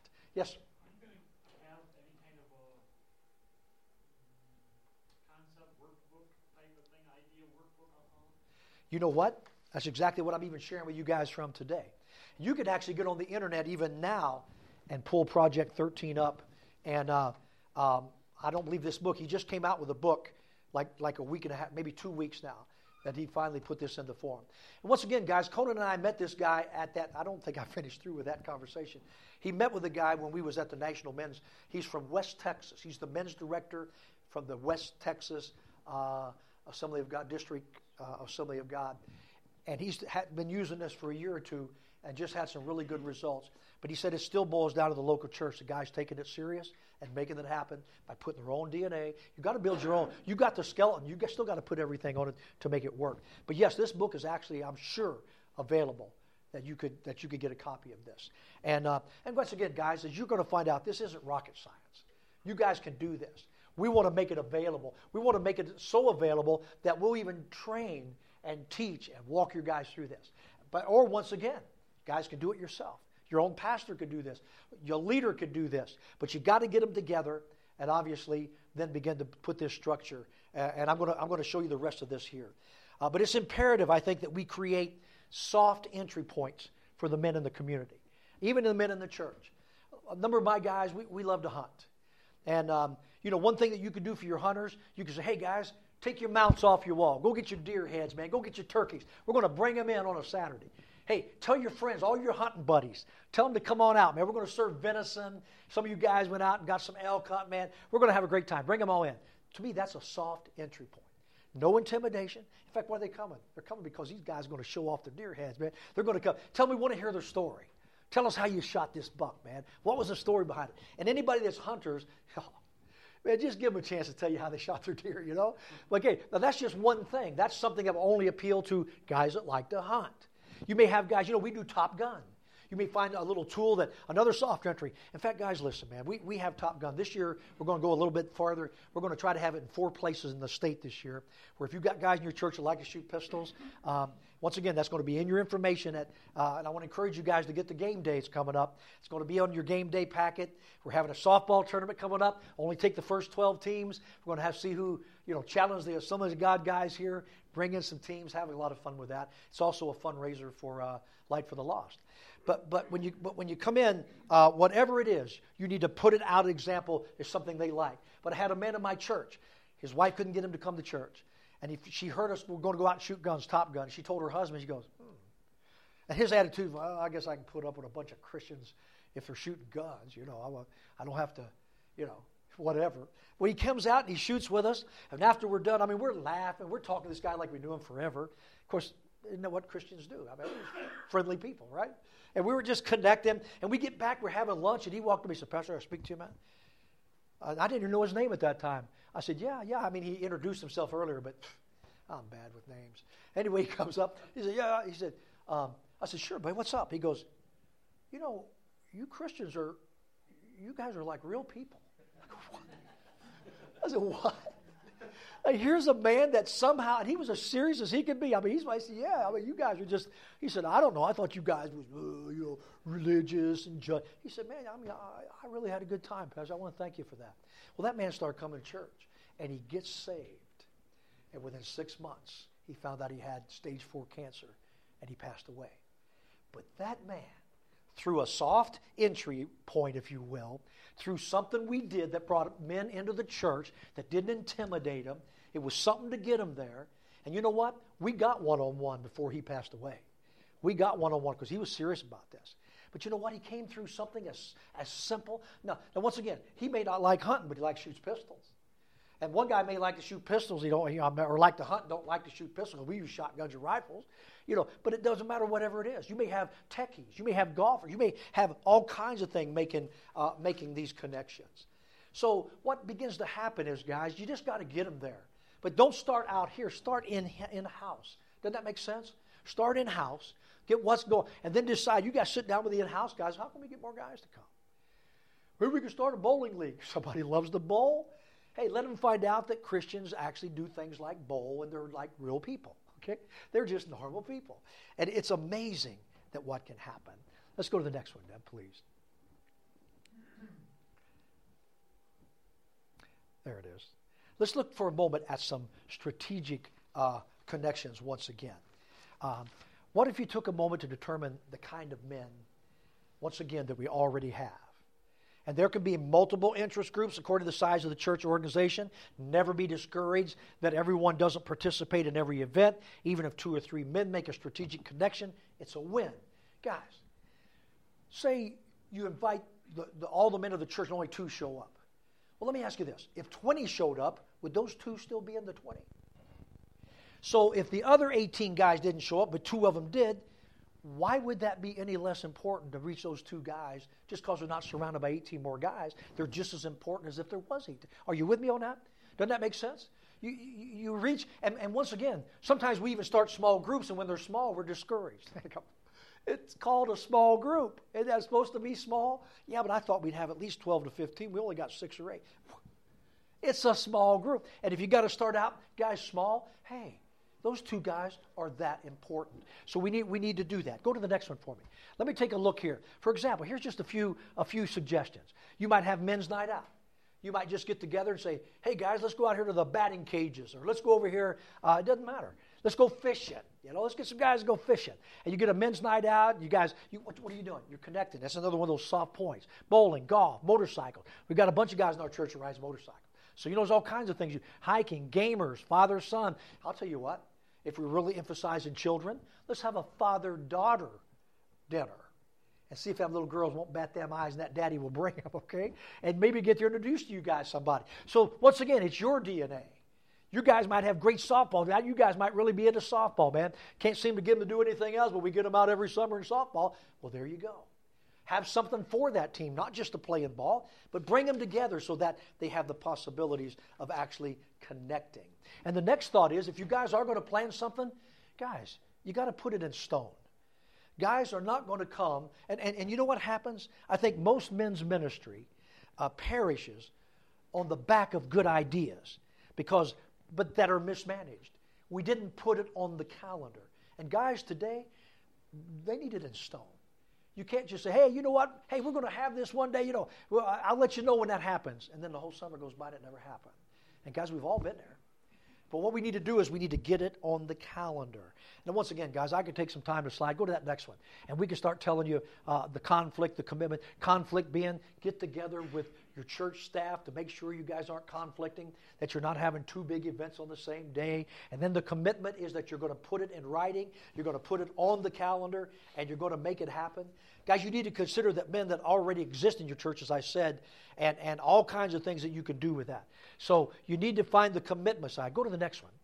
And, uh, and once again, one of the suggestions is, uh, and I'll, I'll, show you an example, but uh, everything in red is national events. When you hand these count out, all you got to do is you know if it's red, it's going to be national. You know if it's blue, it's going to be the, the network, uh, uh, the district. You know if it's yellow, uh, then it's going to be seasonal.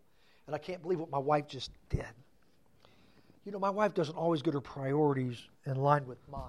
Maybe that's how she she planned a trip, a vacation, which I didn't catch. We're leaving on the first day of turkey season. I'm, guys, I, but you know what she told me? I said, honey, she said, well, I'm going to Florida. You can stay home if you want to. Oh, that ain't exactly how it works because my son's getting married and I'm doing the wedding, so I have to go. but the point is, okay, the point is, you can do seasonal things. You can look and see when turkey season is. You might look and see when bow season comes in if you got hunters. I'm just using that as an example. Hey guys, let's get together and practice our bows. Let's get our bows out and uh, and start practicing for bow season. Bring them together for something like that. You know what you could do, guys? How, you know how inexpensive it would be to put some horseshoe pits in at your church. Inexpensive. Hey, hey guys, you know what we're going to do for a few weeks? Hey, let's kind of let's just get together and play horseshoes. Hey, bring something, man. You know, bring a dish, some sort, whatever. Hey, the guys that really enjoy that kind of thing, maybe they don't play softball, maybe they don't hunt, but maybe they like horseshoes. So you see how your DNA fits? You have to find what your guys want and what your guys do. Let's go to the next one. And the next one. okay, let's go down here to the growth strategy for a moment. Here's what I'm going to share now, guys. I brought you to this point and shared kind of all uh, the reasons why and some of the ideas that you could get maybe to do your own DNA thing. I want to really emphasize how important your DNA is and your guys are that might relate to. Now, I want to talk to you about this growth pr- uh, strategy here. Uh, look, what did Jesus himself do? Give me another word for inclusivity. What would be another word for that? Uh, what is it? Yes, right. And maybe even Yep. Isolation, uh, bringing it, you know, nobody else bringing it in and making it, well, making it exclusive. Because this is what Jesus did. Yep, that would work. We're aware that this concept is difficult for most leaders. You want to know why? Because our goal has always been to reach the multitude. And in men's ministry, this has proven completely ineffective. Guys, you don't really go out and just bring a bunch of guys in it seems like you've got to be specific. You've got to bring them in for a reason. We can't just get them together. It seems to me, in fact, we're doing something different this, this, this time. In fact, we start Monday. Uh, in fact, Debbie, she's my admin at the church, and she's organized our connect groups, which is small groups. And this time we're doing something totally different. I'm taking the men. I'm, I'm doing a, a class just for the men. Well, my wife's doing one for the ladies. And as soon as she gave the title, do you remember what the title is? Uh, becoming myself. Becoming myself well, I'm a competitor, but she's got quite a few more signed up than I do, okay? And I'm thinking, oh, yeah, right. So I'm still, I've still got another, I got Monday, I've got Sunday is what I've got, okay? And I'm going to find some more guys. But you know what? She just opened that up to the girls like that, and bam. Me, I get up and give a spiel. Come on, guys, join me here. And it's like pulling teeth. She just goes up. Girls, we're going to find out who we are. Sign them all up, right? Well, there's another difference between guys and girls, okay? Girls are just, I mean, they really enjoy uh, the togetherness. They really, where guys, you got to be more specific. It's, it's just the nature um, of, of that individual. But Jesus showed us something. He picked 12 men and he took them aside, didn't he? And he traveled with these 12 guys everywhere he went. He isolated them to a point, but he did send them out there for a while. But he brought them back and he trained and he taught and he did this. He, he focused on this. So, once again, this discipleship strategy uh, it works. Um, the main focus is this: is to provide a structure to promote one-on-one discipleship. Now, that's not all it is. You don't want to just focus on one guy and everybody else goes aside. No, we're focusing on the guys, but while we're with these guys, we're looking for chances and opportunities to get a one on one with these guys. And, we're, and, and I'm going to explain what we do after we find these one on one guys. Um, I'm going to skip over here a little bit, Debbie, if you would. Um, and, um, um, yep, just, I, I, even want you to go, well, no, never mind. Back up, back up. I just changed my mind again. I just want to be real careful in our time, guys. I want to make sure I got time to really explain this for you guys. Here's what I want to share with you I want to share um, what a white hat does. Well, the way this system is set up, I'm going to give it to you very quickly, but this is it in a nutshell. The white hat, the primary responsibility, we're going to use this construction theme like I told you. The white hat uh, is, the, is to ensure the health of each blue hat, that I'll explain in just a moment, is going to hold him accountable for those that's in his care that we're going to call the yellow hats. So the white hat builds a strong relationship with the blue hat. He spends time with the blue hat, that I'll explain in a moment, personally. He makes personal care. Uh, um, he doesn't assume the health of the blue hat. He is here to minister to the blue hat. Let's go to the blue hat real quick.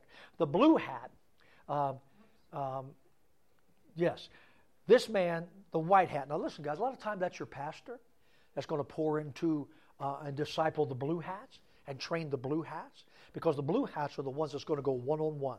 The pastor doesn't have time to go one on one with every man in the church. He cannot do it. So he needs some blue hats. These blue hats are the ones that's going to take the time to spend with these guys. And uh, his primary responsibility is to be a good steward with every man that's entrusted to him. Guys, as a pastor, I get people come to my office, guys coming and saying, Pastor, I'm having a real struggle with pornography, man. I don't want it. It's, it, I, am addicted. I, I need help. I'll get another guy come in and say, Pastor, my, my marriage, man, if something don't happen, I don't think my marriage is going to make it. And, and someone else would come in and says, I, I, I, I think I'm going to be losing my job, Pastor. I just don't know what I'm going to do. You got all these things these guys are facing. And once again, here's what happens with a pastor. The first guy comes in and you're working with him. And then this guy comes in his marriage is falling apart. Well, what we, got, what we do is we haven't got time to keep setting up all these different appointments. So all of a sudden, all of a sudden, the first guy gets kind of pushed back, and this other guy gets in front of him because he's hurting right now. And then this other guy comes in.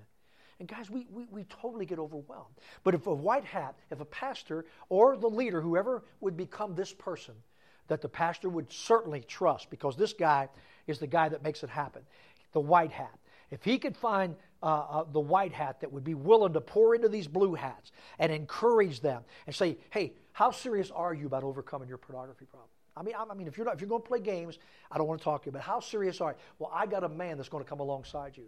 I got somebody that I trust that you can confide in. I guarantee you it will go no farther. The only one he'll talk to about that is me as the pastor, but this man can help you.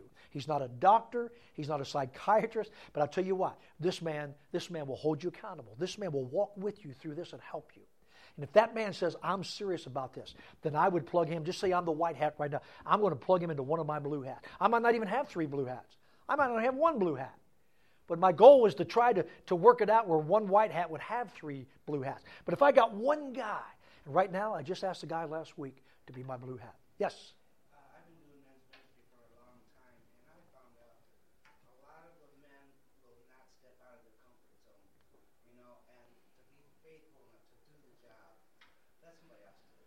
Yep.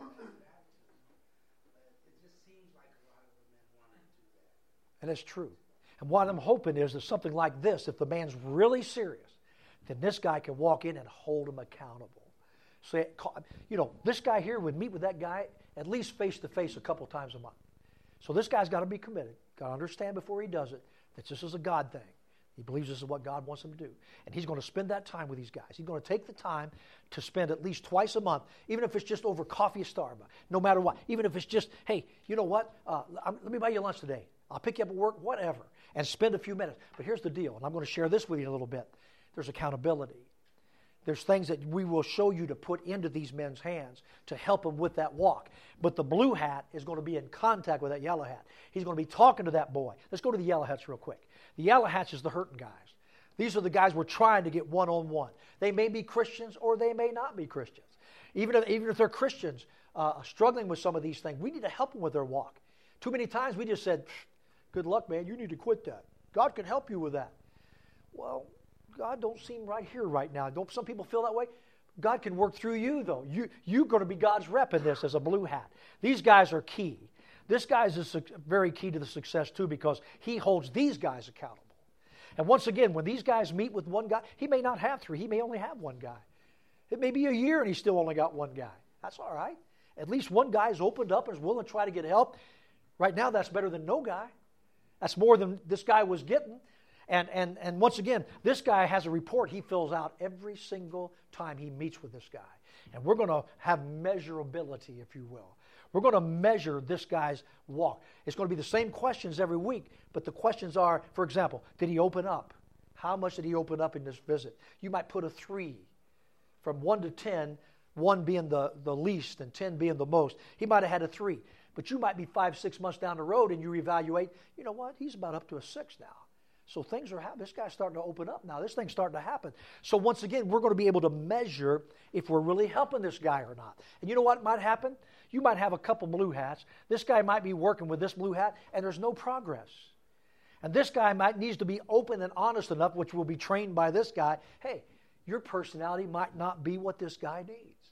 Maybe your experiences and your giftedness is not what this guy needs. Maybe this guy has the ability and the gifted areas to be able to reach this guy. Let's move this yellow hat down with this guy with his permission. That we say, hey, you know, I got other guys even walk through some of those things. Let me hook you up with him.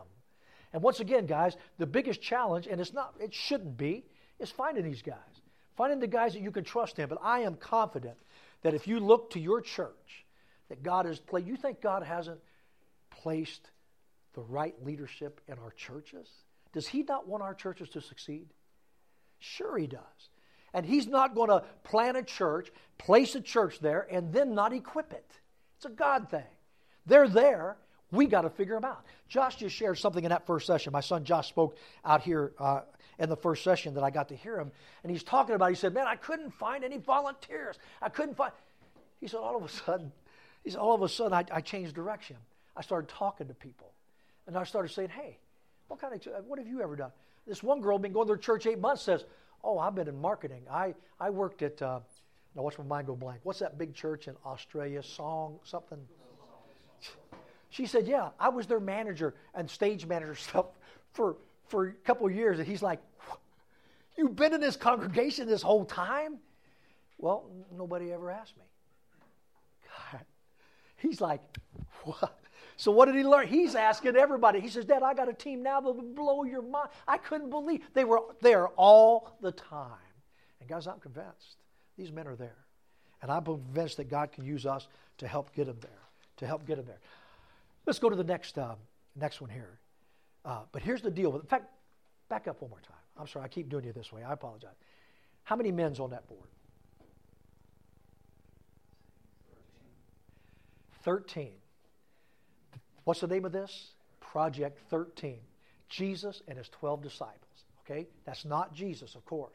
But that's the same principle that Jesus Christ used when he walked this earth. And you know what? It worked for him. I'm pretty sure he was showing us a model. And this model could fit in other places too, but I see how this can fit in men's ministry. Where you take these three guys, and you remember how Jesus had his inner circle? Then he had his outer circle, right? Isn't this the same principle? So once again, Project 13 come from this thought and taken on, on, on this thought. So there's questions, what we would call discipleship coaching questions that you would train your, your blue hats uh, to share. And, and once again, three maximum, one on one, and, referring once again and talking with the pastor becomes very important. That our pastor is obviously knowing what's going on uh, with these things. And it's important that we keep him up on that. And you look at the value of a person, discipleship's a team effort. And, and, and the purpose, once again, is to try to get men discipled, to get men where you can talk to them one on one. The mission is to win people to Christ, guys. That, that is the bottom line. So let me ask you, uh, at this point in time, if anybody has any questions or any comments or any thought. Yes?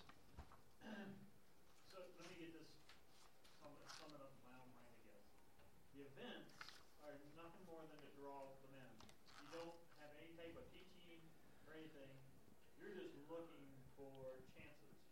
Pretty much. One-on-one is really going to be the happy much.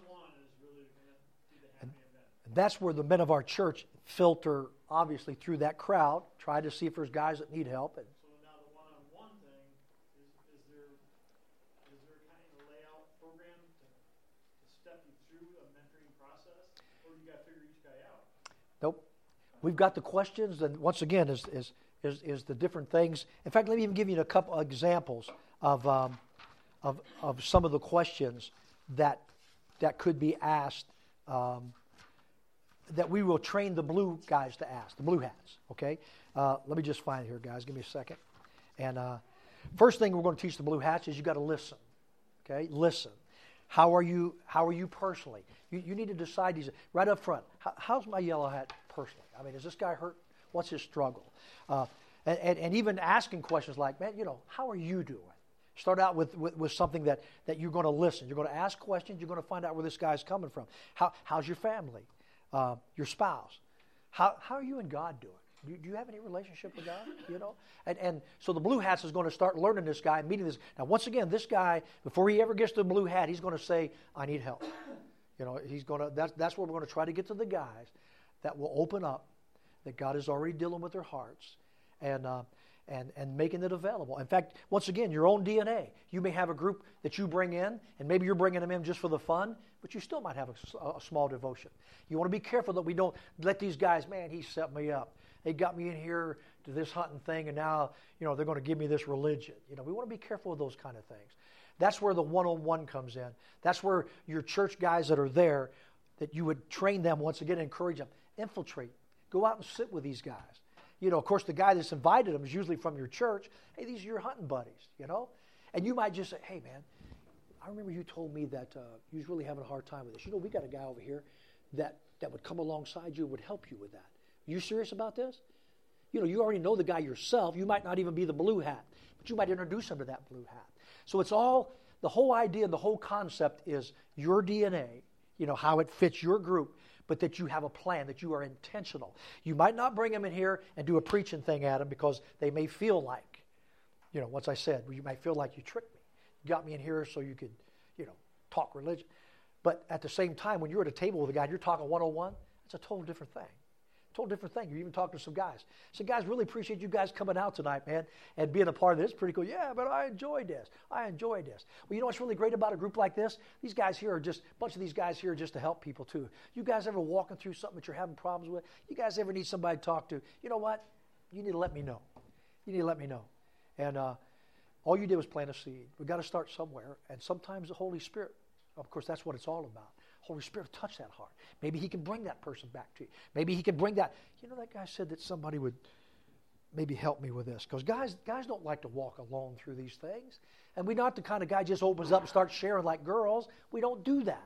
So we got to make somehow it conducive for these guys to be able to open up without feeling threatened. So that is the goal. We got to figure out how to do that. But once again, guys, I've just skimmed the surface on this. You know, I haven't really got to go into details about how all this works, but it could happen. I'm sorry. Yes. Is, is this going to coincide with the champions, or is this replacing the champions current? Yeah. Well, right now, the champion, to my knowledge, okay, is, is being used at one church in our state. Now, there may be more, but that's all I'm aware of. And the thought was kind of been, and please, uh, that, you know, that um, there's been, uh, you know, I, I came across that a couple of times, said, yeah, man, that's a great, yeah, but it just didn't work for us, or whatever, you know. And, and so the, the attitude with some is, we tried that, you know, or, oh, that's older, that's, that was old school, I've heard stuff like that, which is not true. That's an awesome program uh, uh, for men. I don't even call it a program, it's an often ministry. But for right now, um, there's just nothing going on with that. And uh, so we're. You go to the website, that's all, that's all that's on there. It's Yeah. Well, see, once we get this thing in place, then there's going, this is going to be added to that. Because we don't want to take away from that at all, guys. Because praise the Lord, man, there's one church that's taken that, and, uh, and good things have happened. You know, a lot of good things. So uh, that's good stuff. But yes, Is there an age that determines the men's group? uh, once again, DNA. That would be your DNA. If your church, you've got some guys 15, 16, or something that you feel like, you know, we need to include these guys, then that would be your DNA. That would be a decision you guys would have to make. And that's one thing that's good about this, too. It's not a program, oh, you know, that is cut and dried. Oh, this, this. No. What fits you? What fits your church and your ministry? So that's a great question. There's a lot, you know, there's just a lot of teens that just kind of struggle. I know if you got teens ministry, going to answer, well, that's fine. But I didn't, I didn't have children, so I don't know how all that works and when, when they're really of an age that they should fit into another group. Yeah. And once again, I think that depends on your circumstance. And there may be, maybe you don't have a youth. A lot of, not every church has a youth pastor, you know. And if you don't, we need to include them boys in this. Let them see godly men. Yes. Yeah, we try to match them up with, uh, you know, if, if they get along, you know, Yeah. so they can, the youth can be with the elderly, or not elderly, uh, but, you know, the men. Yeah. To have some good male influence. Sure. Under their wing and, and nurture them. Yeah. And guys, that's important. You know, that, that, that these young people see godly men in action. What's that like? You know, and and once again, if you went into details, guys, we wouldn't even have nowhere near enough time to go into all the details of this. Now, but once again, when we train the white hats, the reps in your area, they will be coming and they will be sharing with the pastors of that area, and we'll be putting mailers out too from the men's ministry, um, making sure everybody knows this is available. It's not available at this moment because we haven't trained anybody yet. So this is new. It just happened that we came up with synergy right now, and I shared this with uh, Pastor John, and he goes, "Hey, let's make this available. Let's at least put it out there and let them know that men's ministry is coming up, that we're stepping up and we're trying to do something, guys. Even if it's something that we could put out, and if if, if just you know." Because here's what somebody told me. Well, you know, of course, you're not going to get 100% of the churches. I go, well, you know, probably not. But should that mean I should not try to get 100% of the churches? No. You, you're going to try, and of course you, pro- you, you, you know, I can't help it, guys. I can't say you probably won't, and I think I live in a real world, but I'm telling you, with God, there's nothing impossible. There's just nothing impossible. Yes. We, I was at a conference uh, not too long ago, and the speaker was former Muslim, now born again Christian. And the uh, statistics that you hit up are on bringing a child to Christ, bringing a wife to Christ, bringing a husband to Christ. That's exactly what they go after. They go after the male, the black male specifically, in the poverty areas, and it's the fastest growing religion in the world. Yeah. And I think, if I don't misquote him, I think he said American will be a Muslim nation by 2024 if things don't change because their average uh, family size is seven children, and America's family size is 1.5. Below 1.5 is irreversible. And just by sheer numbers, they're not forcing it, just by Yep. sheer, Sure numbers. we're going to be taken to another religion. So they recognize the importance of the male, you know, in a community and even in a nation. Guys, how much more should God's people recognize that? You know? Well, fellas, I don't have to convince you guys that we need men in our church. We need to go after the men. What I'm hoping and believing is that God is going to give us the ability and the, and the withal to reach out to men. And I, I, I just think, guys, think about it. If this, if, if our, here's what I, guys, listen. Of course, once again, I'm a dreamer, man. I, you know, I don't think there's anything impossible with God. I know all of us believe that. But I mean, man, I believe that. You know, I have no doubt. I, I, I could see that if this, if this network, uh, if our churches would come around and rally around and catch a vision. Guys, think about this. Jesus, or, or yeah, in the Garden of Eden, God made man out of what? The dirt, the dirt, okay? And man doesn't go back to the dirt until he dies, okay? When he dies, you know, we go back, the body goes. But until then, and, and, and, and once again, what's the dirt? The dirt's the foundation. I mean, that's the base, right? I believe with all my heart that a church, that their foundation is based on the men as leaders in their church, is going to be the church that's going to prevail. It's going to be the church that's going to be effective. It's going to be the church that's going to make a difference in that community. God didn't plant your church in that community to sit back and do nothing. And God didn't put that church together and bring people from north, south, east, and west that He wasn't planning on equipping that church. Guys, your equipment's there. The men and, and leaders of that church, they're there. You may say, well, we don't have hardly any men. Well, do you have one? And then again, you that are here are men, okay? If you got to be the first one. I just believe that God honors our efforts. And when we step up, God steps up. Now, guys, we can believe God. Now, think about this for a moment. I can believe God for life after death. Is that pretty awesome? I mean, I've never, how do I know that for sure? I personally have never talked to anybody that went up there and came back. I've read books, and some of them books I read, these guys are Fruit Loops, if you ask me about them. I mean, I'm thinking, geez, I don't know. And then you read somewhere, man, you know, the hair on the back of your neck, you're going, whoa, you know. But I believe there's life after death. But I can't believe that God could build a men's ministry in my church. Wouldn't it seem to be easier to believe that than it would to be life after death? No, guys, we know there's life after death because we know what we've experienced in our heart. And we know these things are true. I'm just saying that God, God is prepared. God has it all planned. I can't help but God sitting up here going, man, they just don't get it. I gave them leadership, you know, and I gave them the men. I mean, you know, um, I mean, they might have to do this a couple times with the guys to get them moving, but they're there. We've got to get them motivated. So, guys, I just want you to begin to pray. I think something like this must be covered in prayer. In fact, you know what? I'd find my, my, my prayer warriors in that church. I'd find the armor bearers, the ones that's there, man, for the battle. They're there to support any battle going on. And I'd just say, this, and they may not even be in a group, but I'd take my, my information to them and I'd say, I want you to cover this in prayer. I want you to take this men's ministry right here. And, and if you want to call it Project 13, you can call it anything you want. But this Project 13 is what we're for sure. That pray about this. Just seek God for this. And, and, and, and I'm praying about what God wants me to do, the part He wants me to play.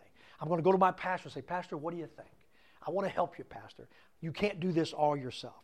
And guys, I'm learning with all my heart that I think all my life, I'm old school, I've been taught all my life that the pastor's got to do it. You know, well, my church is past, uh, my church is a level two church numerically, anywhere 225, 250, but I'm still a, um, uh, a level one pastor that thinks he has to do it all. And guys, I'm finding out I just can't do it. So I'm just now surrounding myself with an awesome team. I got my admin here with me today. I'm give, in fact, you know I just gave her this week? It was really hard for me. Now, don't laugh at me, but honestly, she got one of those a few months ago. I mean, you know, okay, right, right, right. Okay, come on, here we go. and actually, she was very uh, instrumental in my getting a raise a few months ago, talking to the board in my behalf. I'd like to thank my admin for that. But seriously, guys, now you made me forget what I was talking about. I had it right there. Sam's Wait a minute. Club. What was it? Sam's Club.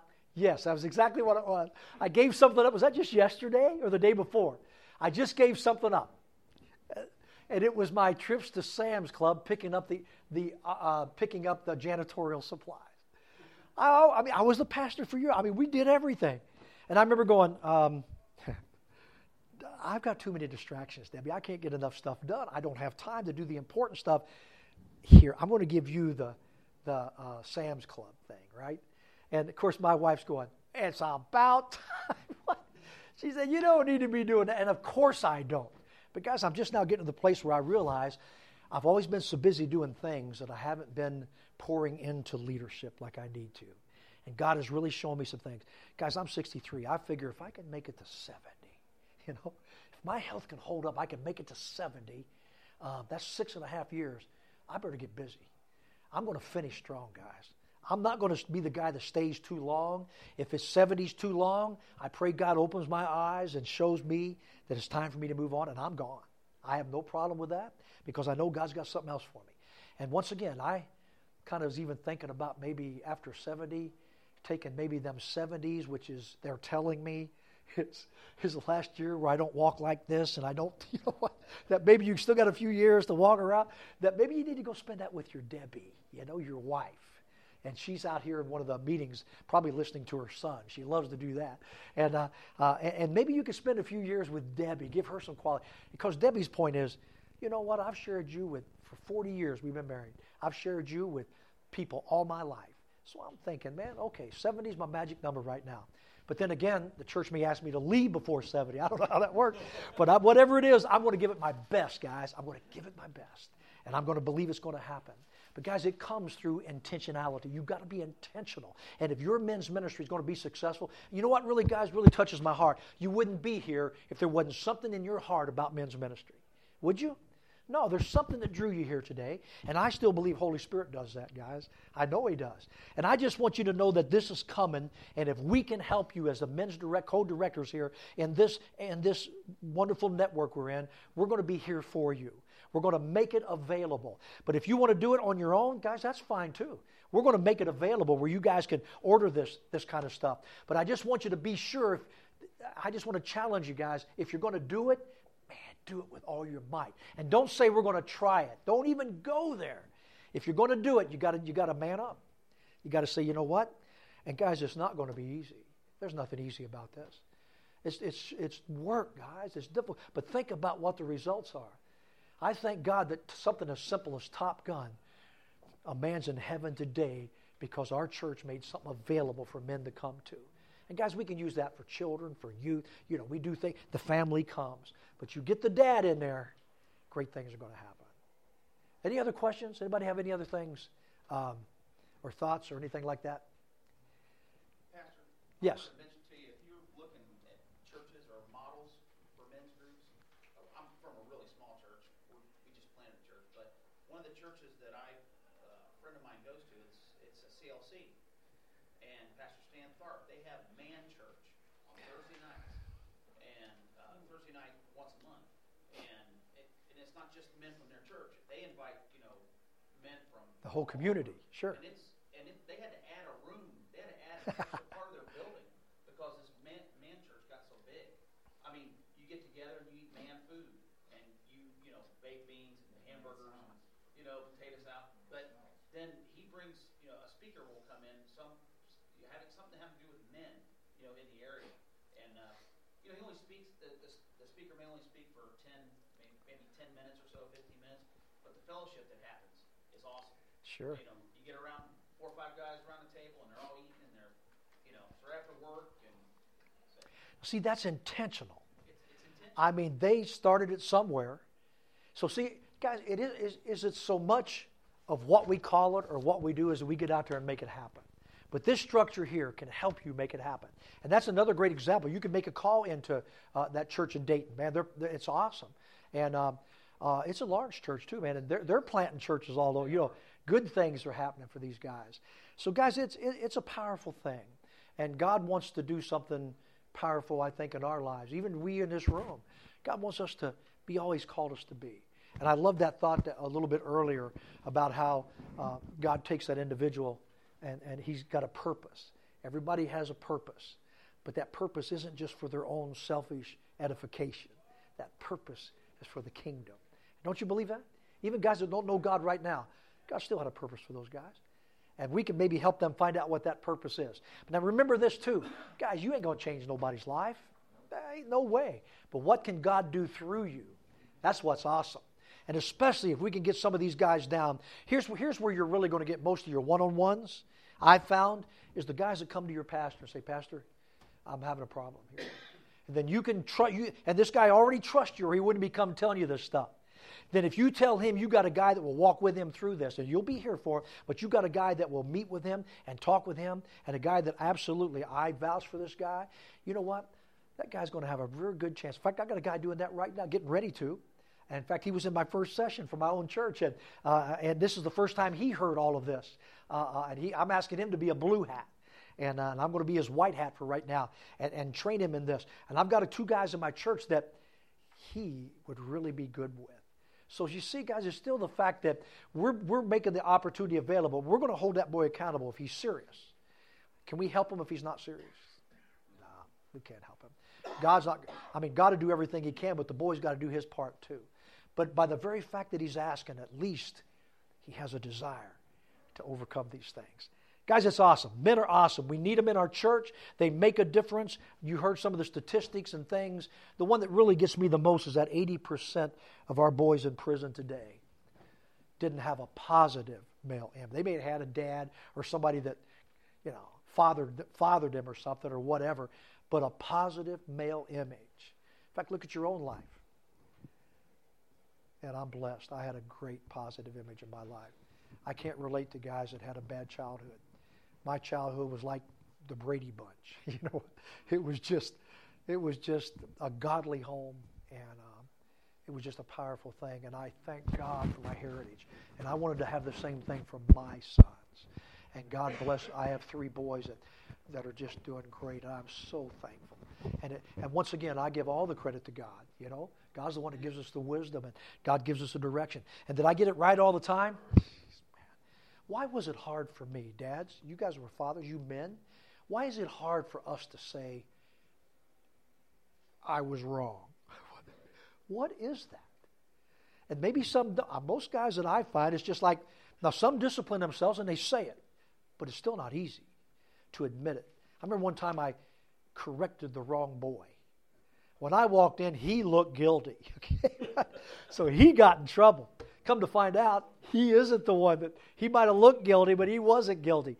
And I went into that little guy. He was only five or six. But I went in there and I got down. I remember getting right down on my knee, man. I said, Son, I made a mistake. I was wrong. And I asked my boy to forgive me. And we both cried. You know what? And he's patting me back. It's okay, Dad. You know what? It's okay. I forgive you. You know, it's like, but well, there was something still within me that it was difficult for me to walk in there. It was just hard. Guys, we need to teach our men, don't we? What is it? It is our pride. You know what? That's our nature. So we're going against our nature to admit we're wrong and to say I'm sorry, right? But guys, we need to we need to rise above that, don't we? And we need to teach men to rise above that and to be godly men. Anything else before we go, guys? I'm going to dismiss you a little bit, just a few minutes early here. Well, guys, anytime, uh, any questions or anything like that. But for some of you, be watching for this because your rep, when we get them all, we still got seven more guys we got to come up with. But we're searching. We'll find them and uh, we'll make this available. But guys, cover this in prayer for us, will you? Project 13. God bless you guys. Thanks for coming.